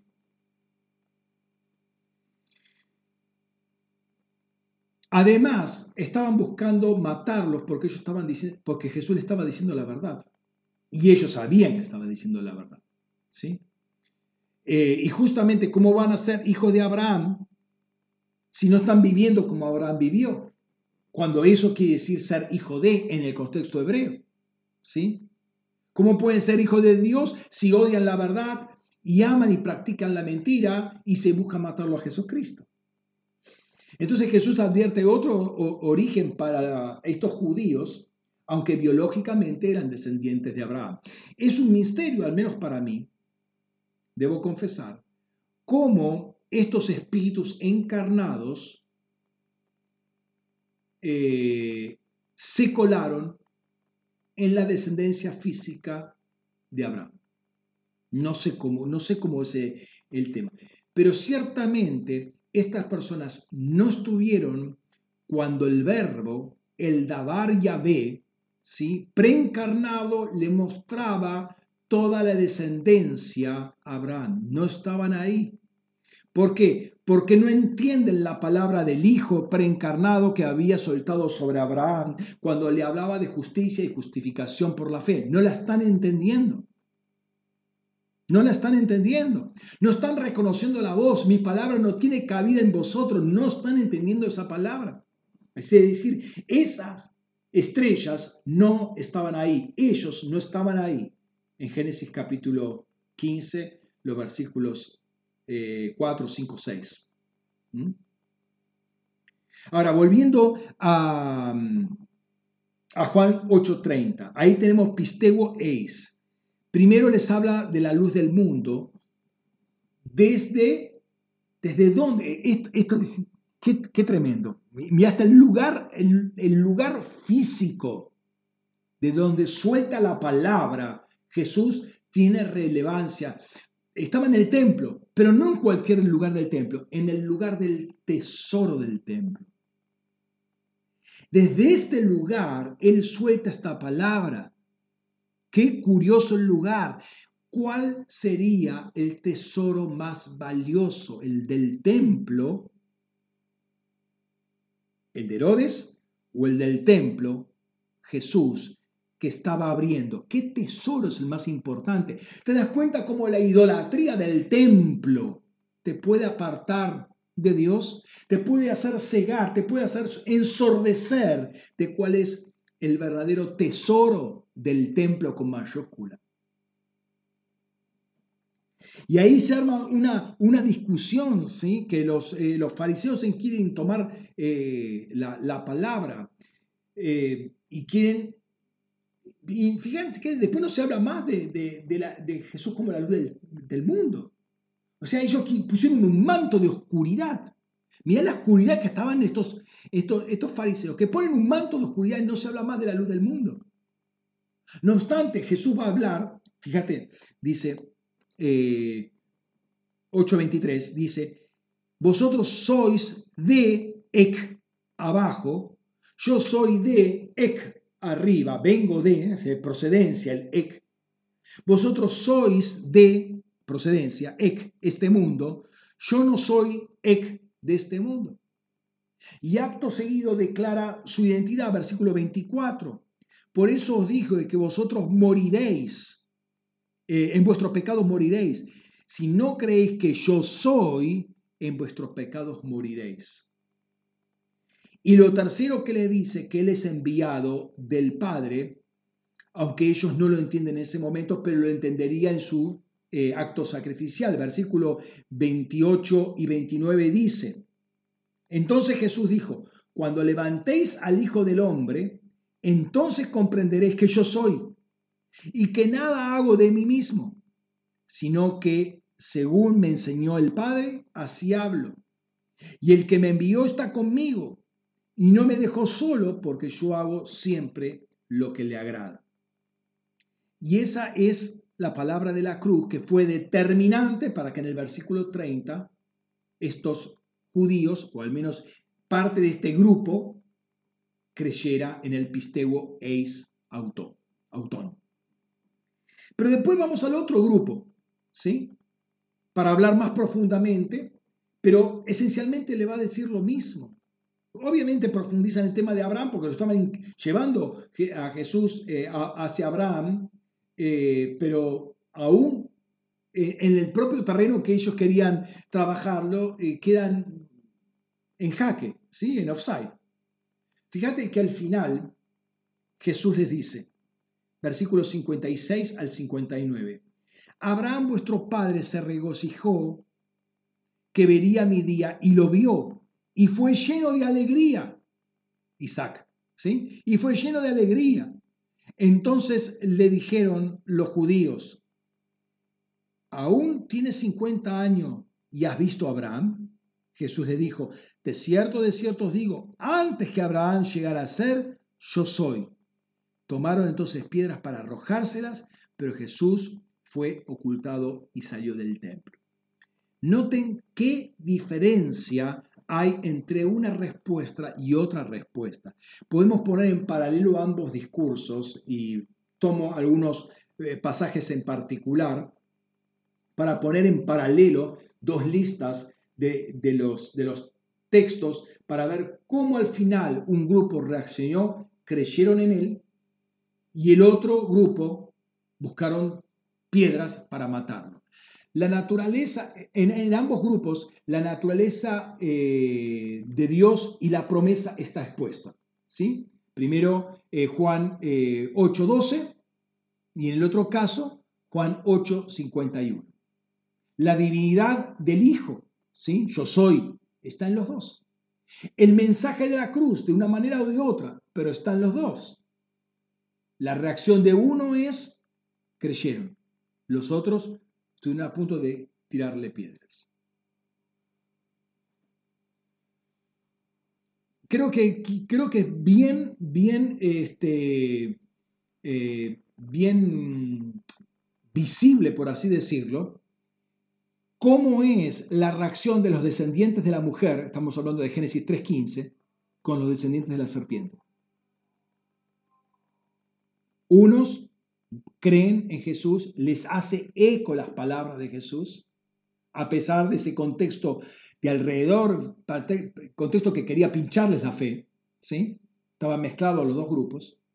Y aún este segundo grupo, ¿sí? Eh, cuando les habla directamente, desarmándole todos los argumentos, aún insisten en su posición para eh, querer matarlo.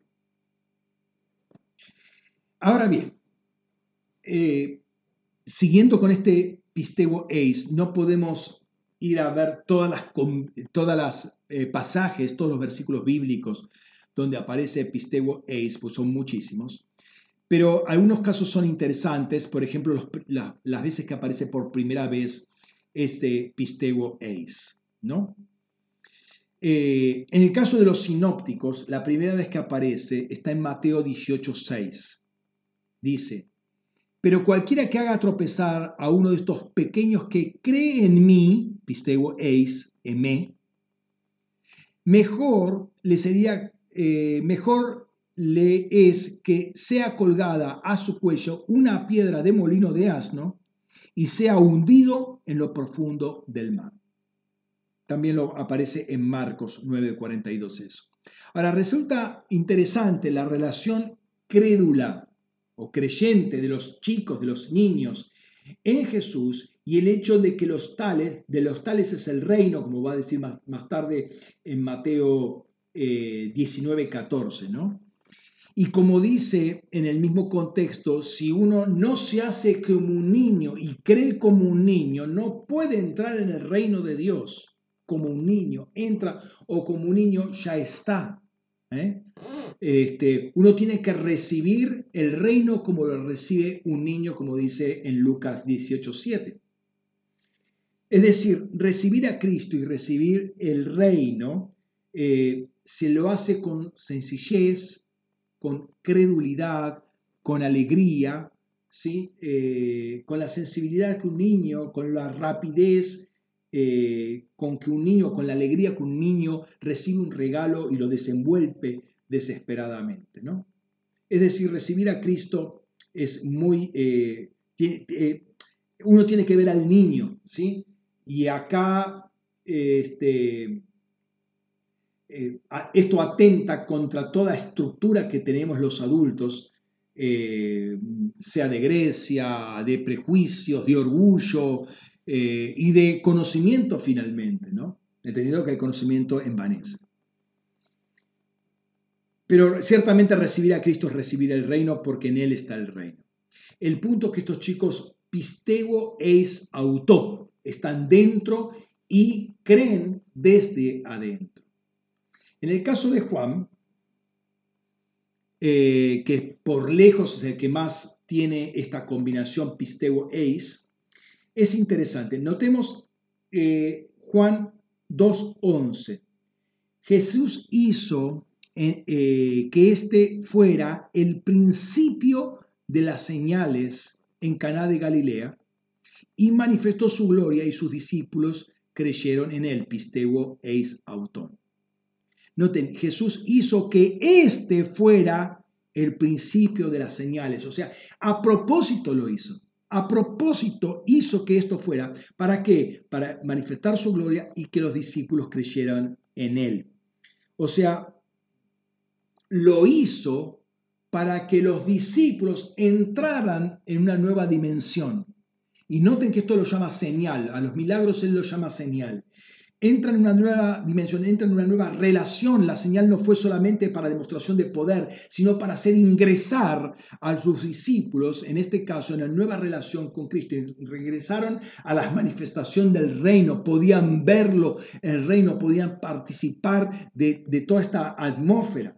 ¿Sí? Es interesante que al mismo tiempo Juan les advierte la relación o la reacción, perdón, de los hermanos de Jesús. Dice Juan 7:5, porque ni aun sus hermanos creían en él. Pistego eis autón. La realidad de los hermanos Jesús, la realidad espiritual, era bastante complicada. Hoy nosotros diríamos, están fuera. Los hermanos biológicos están fuera. Por ser hermanos físico, biológico, por descender de, un, de una mime tan, tan, tan cercano, no estábamos hablando de 20 generaciones, no, uno al lado del otro. No creían. No creían. Estaban afuera. Toda creencia que ellos podían manifestar en un hermano mayor es, era eh, sí, sí, yo creo que mi hermano sí dice cosas interesantes, pero eh, era más un asentimiento intelectual, una concepción mental, más que la fe. Estaban afuera. En el caso de Lucas, y ya viendo acá,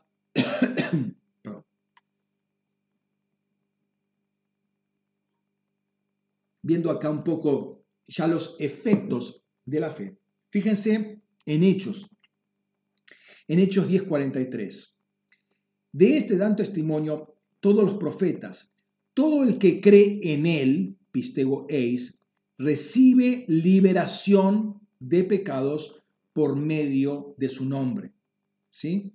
Entonces, creer de esta manera lo libera, lo habilita a uno a ser perdonado y liberado de sus pecados. Dios le permite actuar en su vida. O sea, esta, esta, faz ingresiva, lo primero que hace es borrar todo tipo de pecado de su vida. Pablo, por su parte, eh, lo ve desde la necesidad operativa del predicador. Es decir, alguien tiene que predicar fe para generar fe, para que uno confiese fe, confiese esa, esa, esa fe y sea salvo. Eso lo vimos la vez pasada. Fíjate, Romanos 10:14. ¿Cómo pues invocarán a aquel en quien no creyeron? Pisteo e Isautón. ¿Y cómo creerán a aquel de quien oyeron? ¿Y cómo oirán sin que nadie les proclame? Es decir, es bien consistente. Y es bien consistente también con lo que dice después en Gálatas capítulo 2, versículo 16. Dice, y sabiendo que un hombre no es declarado justo por las obras de la ley, sino ciertamente por la fe de Cristo Jesús, también nosotros creímos en Cristo Jesús, pistego eis y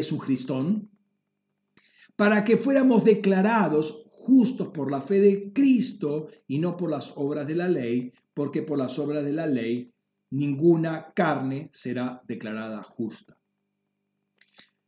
Lo que señala es muy importante, el creer en Él desde adentro y con la fe de Jesucristo produce la justificación por causa de esa fe. ¿Sí? Creo que aquí la redundancia, fíjense cómo está repitiendo cosas, la redundancia lo único que hace es resaltar la importancia del punto, es creer con la fe de Cristo me justifica. Y me establece una relación desde adentro para creer más desde la, desde la relación íntima con el Señor, ¿sí? Pero Lucas, eh, pero, perdón, así como Lucas lo observaba, creer en el eis auto lo habilita a remover todo pecado y reposicionar a una persona o posicionar a una persona en una relación correcta con Dios, ¿sí? Una relación de justicia. Otro pensamiento importante del apóstol Pablo es creer en Él es un privilegio que tenemos nosotros. Fíjate, no es una obra nuestra, aunque sí lo hacemos nosotros, pero es un privilegio. Filipenses 1:29, porque a vosotros se os concedió a causa de Cristo, no solo que creáis en Él, sino que también padezcáis por Él. notemos, creer en Él es algo concedido a nosotros. ¿sí? O sea, no solamente el objeto, la fe es el regalo, sino también el hecho de poder creer, también ese poder ingresar y poder profundizar nuestra intimidad con Él y así experimentar crecimiento en la fe desde adentro es un regalo y es un privilegio. El, verbo por conceder ahí es haritzomai, que viene de haris, gracia. O sea, es un regalo. Habla de gratuidad para nosotros, pero sabemos que eso es algo muy costoso para el dador, ¿sí? que es Dios. ¿El costo cuál fue? Jesucristo. O sea, nosotros se nos dio, eh, eh, se nos concedió el privilegio de poder creer ¿sí? Nos, nos, habilitó esa plataforma de hacerlo, tenemos que hacerlo nosotros, pero esa, esa habilidad de poder hacerlo, esa capacidad que tenemos, es algo que se nos dio por la gracia de Dios. Pedro enseña que nuestra fidelidad a Dios es consecuencia de lo que obró Dios en Cristo Jesús por nosotros. ¿Sí? Pero esta fidelidad es del mismo tipo que la fe. Es una fidelidad desde adentro, ¿sí? ¿Por qué? Porque es una fe desde adentro, ¿sí? Una fe desde adentro produce una fidelidad del mismo tipo, ¿sí? Desde adentro. Fíjate, y que implica obviamente crecimiento. Primera de Pedro 1, 21 dice, que por medio de él sois fieles a Dios pistin eis theon, por quien lo resucitó de entre los muertos y le dio, eh, perdón, quien lo resucitó de entre los muertos y le dio gloria, para que vuestra fe y esperanza estén en Dios, vuestra pistis esté eis theon. ¿Sí? Entonces, eh, el hecho de haberme introducido en Cristo me hace serle fiel a Él. Y conforme eh, crezco en esta profundización de intimidad con Dios, voy a manifestar una fidelidad más profunda en Él. Y lealtad en consecuencia, ¿no? Van de la mano. Finalmente quiero tocar un texto de Juan, ahora en, en la carta de Juan, primera carta de Juan, que dice lo siguiente, primera de Juan 5.10. El que cree en el Hijo pistego eis en el Hijo de Dios, tiene el testimonio de él. El que no cree a Dios lo ha hecho mentiroso, porque no ha creído en el testimonio u que Dios ha dado acerca de su Hijo. Notemos acá como que quedemos en el versículo y veamos lo que dice acá. Dice, el que no cree a Dios, no cree en eis el testimonio. Y Jesucristo es el testimonio de Dios. Es lo que eh, ha dicho Dios acerca del Hijo. Y es interesante la fuerza que tiene este texto porque eh, implica por lo que implica creer o no creer a partir de lo que Dios dijo o, e hizo. Y muestra que no creerle a Dios no es algo menor, es literalmente insultarlo, es decirle mentiroso. Es decir, quien es la verdad por antonomasia, por, por definición, que no puede hablar sino verdad, entregar verdad, y de hecho entrega a su hijo, y él dice, yo soy la verdad. La verdad es una persona. Y la fe justamente es el conector, es para conectarse con la verdad. Cuando yo no creo, yo le estoy diciendo mentiroso a Dios. No es que simplemente Dios queda ahí teclando en el aire. No, no, yo le estoy declarando una mentira porque el diseño de la fe era para conectarme con la verdad y yo ser parte de esa naturaleza de verdad. Pablo va a decir de que a Tito, Dios que no miente, Dios no miente, eh, de modo que eh, mi actitud ante la palabra de Dios es creer, no me cabe otra. Y cuando no creo, no es simplemente que yo me desentiendo, es que le estoy diciendo mentiroso a Él. Porque ese es el diseño del conector fe. Es conectarme con la verdad. Entonces la fe es un canal de verdad. ¿Sí?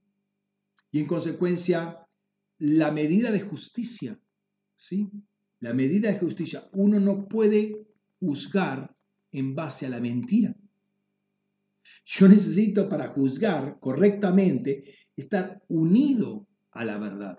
Tengo que tener ese canal de verdad bien, bien abierto para que pase toda esa, e, e, esa verdad de Dios. En definitiva, el ejercicio de esta nueva fe de Cristo me lleva obviamente a vivir una vida nueva, pero cada vez con una conciencia más acabada y más clara que he sido introducido en Cristo para desarrollar toda mi vida en Él. Y creer desde Cristo, eh, eh, creer en Cristo desde adentro de Cristo. Yo estoy en Cristo y desde ahí desarrollo. Mi vida no es Jesús allá y yo acá. Yo tengo que estar en Él y Él en mí para desarrollar ese tipo de fe. Si no, no es ese tipo de fe. Em, entonces, eh, todo antidiseño adquirido y desarrollado desde la caída tiene que desaparecer en mí. Eso es lo que va a estar trabajando, pero va a estar trabajando siendo guiado por el Espíritu Santo y desde adentro. Creer en Él, es auto, hace que desarrolle en mí, o hace que se desarrolle en mí el verdadero diseño de mí mismo. O sea, el diseño es que yo esté en Él y viva en Él. Por eso, por eso Pablo va a decir, porque moristeis, Colosenses 3.3, porque moristeis y vuestra vida está, ha sido escondida con su Cristo en Dios. ¿Sí? Con Cristo en Dios. En Él, en auto, fuimos creados y bendecidos y solo con Él, sun auto, y en una relación de intimidad creciente en Él, eis autón, es como crecemos, como encontramos nuestra vida.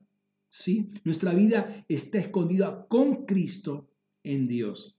Entonces nuestra creación y bendición es puntual, se desarrolla dentro de Cristo, pero nuestra vida en Él y con Él debe profundizarse e interiorizarse cada vez más y hacer, eh, y eso hace que nuestra fe eh, en Él sea cada vez más, eh, más fuerte, porque estamos cada vez más, más unidos a Él, más íntimamente unidos. No hablamos de, o no estamos hablando de ejemplos de fe concretos, ¿sí? De hecho, hemos trabajado, si, mal no recuerdan, por siete meses ese capítulo 11 de Hebreos que, eh, donde trabajamos semana a semana eh, un, personaje de los que aparece ahí y eso redundó en ese voluminoso cuarto, eh, cuarto volumen de El camino a través del velo. ¿no? pero más estamos tratando la esencia o la naturaleza de la fe, nuestra relación con y el objetivo de esa, de esa fe. ¿no? Temas que algunas veces no, no, se les presta mucha atención. Y la idea es justamente subrayar las características de esta nueva fe y cómo debemos eh, vincularnos con Dios a través de esa fe, una nueva relación vincular eh, que Dios nos propone porque nos trae esa fe, esa fe es para vivirla desde adentro, ¿no?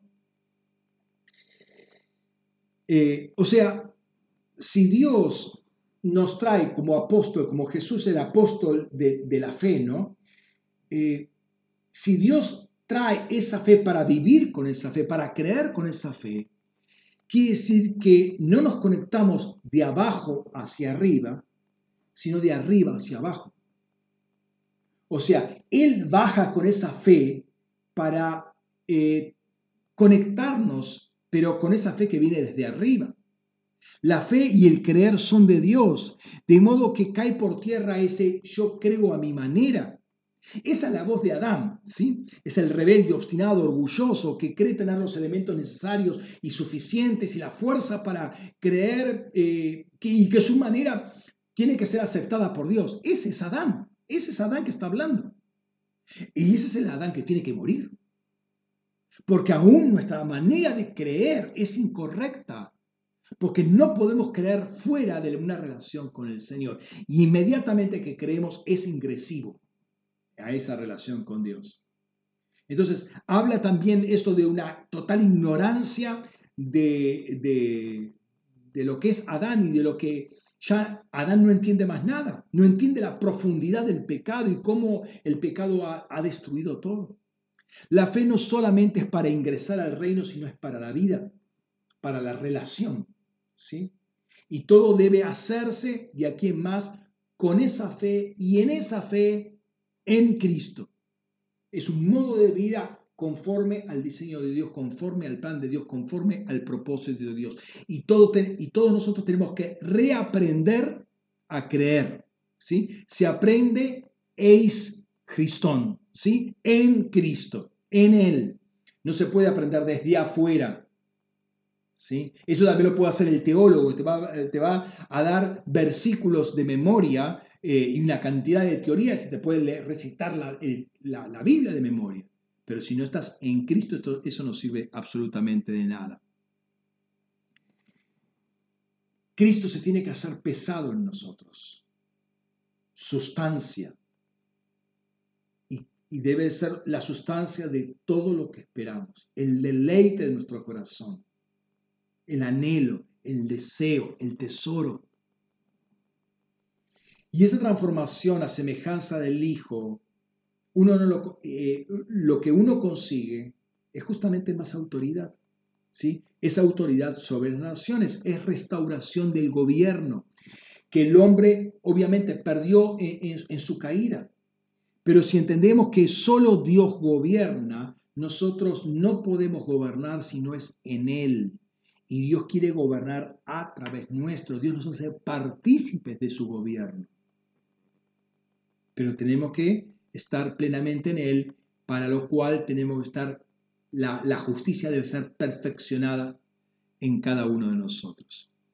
Él quiere finalmente darnos una corona de justicia y esto implica la justicia de Dios que ha tomado, nos ha tomado por completo a nosotros. ¿sí?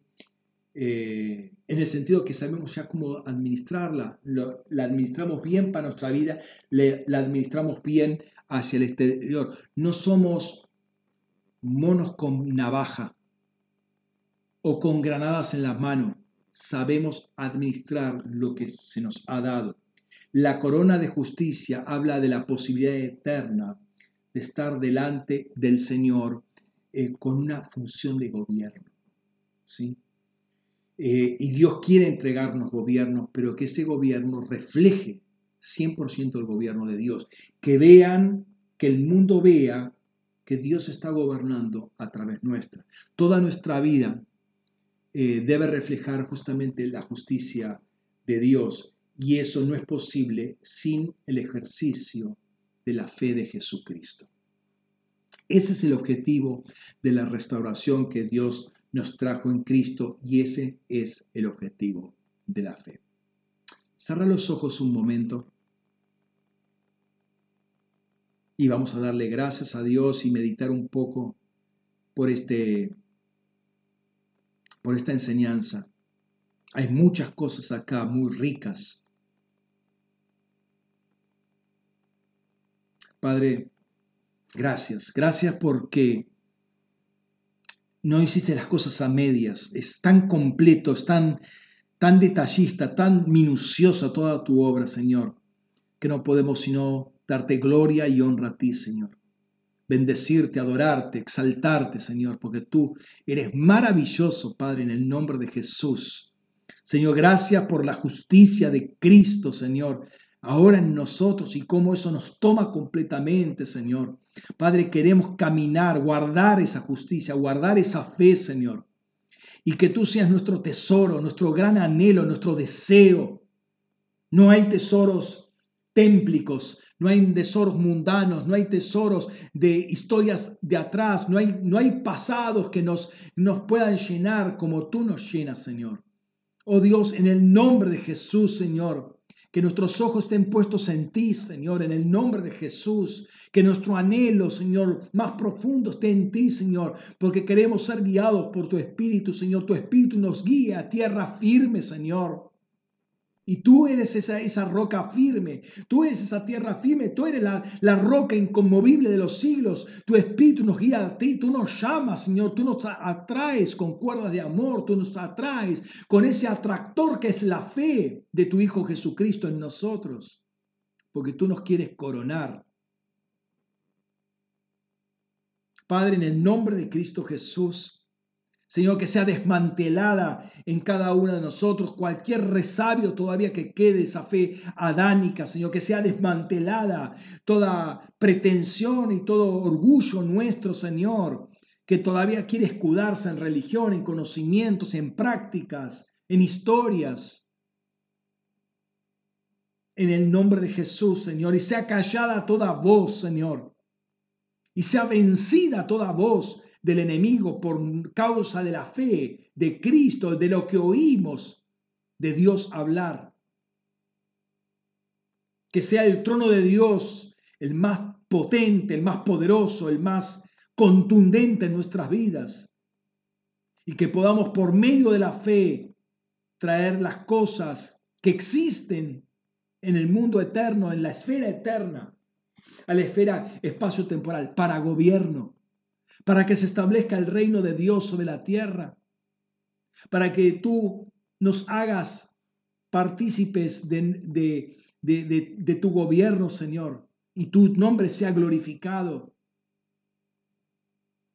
Señor, es necesario que nosotros menguemos y tú crezcas para que no nos atribuyamos gloria a este, a este beneficio o a esta, este privilegio que tú nos das esta gracia que nos has concedido.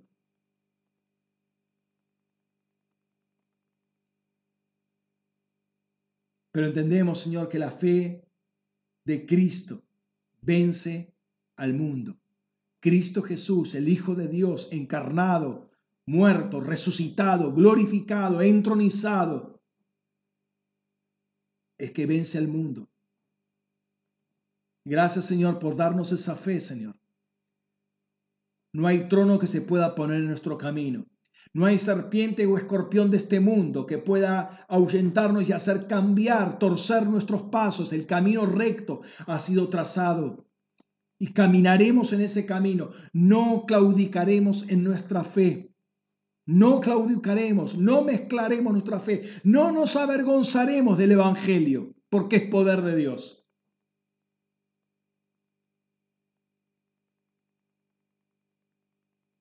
Y si vemos hoy un mundo que tambalea, un mundo que se cae a pedazos, un mundo que no resiste, que las propias conclusiones de uno contradicen las conclusiones de otros. No, el mundo no se pone de acuerdo.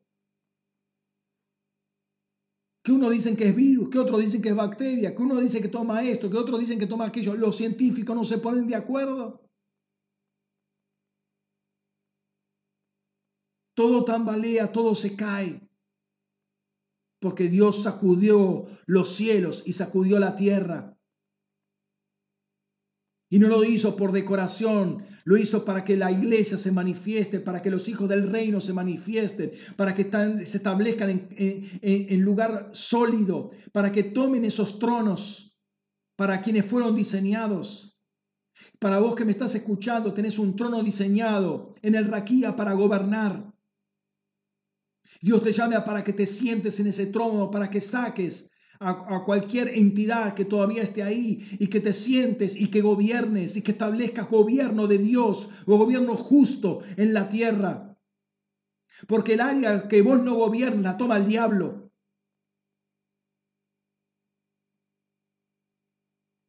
Dios te llama a gobernar con la justicia, con vara de justicia, remove todo lo que es jezabélico, lo que es controlador, lo que es dictatorial en tu vida y establece el gobierno de Dios el gobierno de justicia. El gobierno de justicia, establecelo, establecelo. Que se haga notar la presencia de Dios, que se haga notar en el nombre de Cristo Jesús. Señor Padre, en el nombre de Jesús, sean tus ángeles tomando esta palabra y llevándola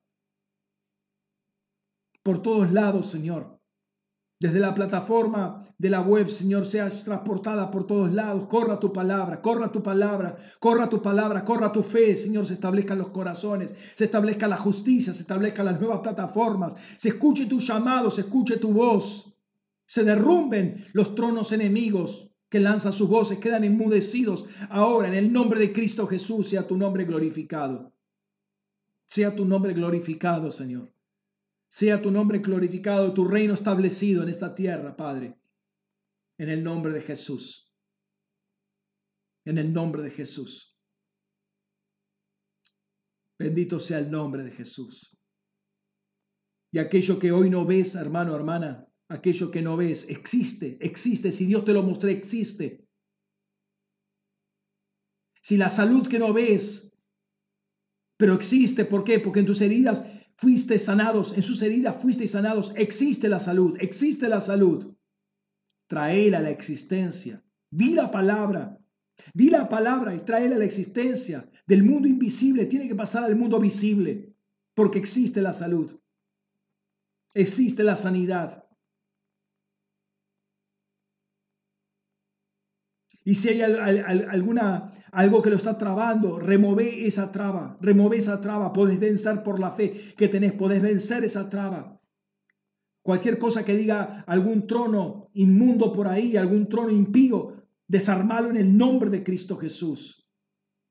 Si no hay prosperidad, desarma ese trono que está dando voces, desarmalo en el nombre de Cristo Jesús, desarmalo, desarmalo.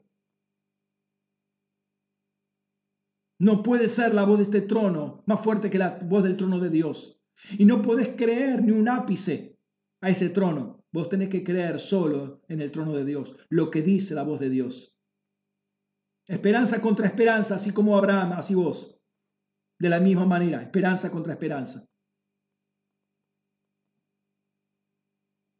Padre, en el nombre de Jesús sea establecida esta palabra poderosa, Señor en los corazones, sean marcados a fuego los corazones con la fe del Hijo, la fe que nunca falla, la fe que vence al mundo, en el nombre de Jesús. En el nombre de Jesús. Sea la prosperidad que no ves visible, sea el trabajo que no ves visible, sea, sea eh, las materias que tenés que dar visibles, la victoria visibles en el nombre de Jesús. Traelas por la fe. Camina en el camino que Dios te dice que tenés que caminar. No busques atajes, no salgas del dromos. No busques atajos. Busca el perfeccionamiento de la fe que está haciendo el Espíritu Santo. Sé guiado por el Espíritu. Sé guiada por el Espíritu. En el nombre de Jesús. En el nombre de Jesús. Bendito sea el nombre poderoso del Rey. Amén. Amén. Gracias Jesús. Gracias Rey. Y te invito desde esta misma plataforma de fe, de justicia, donde Dios nos ha establecido, en esa relación que hemos entrado para acercarnos más profundamente y participar del cuerpo y de la sangre del Señor.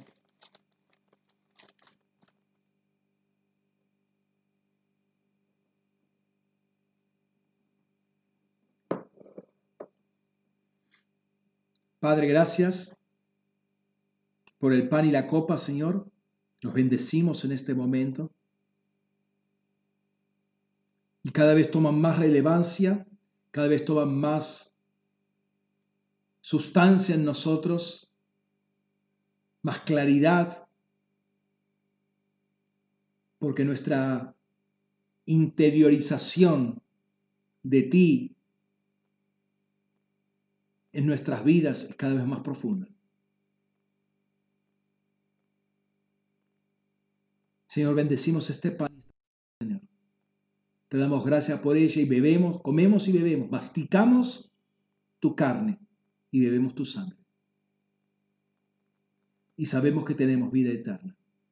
Y la disfrutamos, se abre el canal, se abre el canal bien amplio, amplia entrada, como dice tu palabra en Pedro en el nombre de Jesús. Amén. Amén.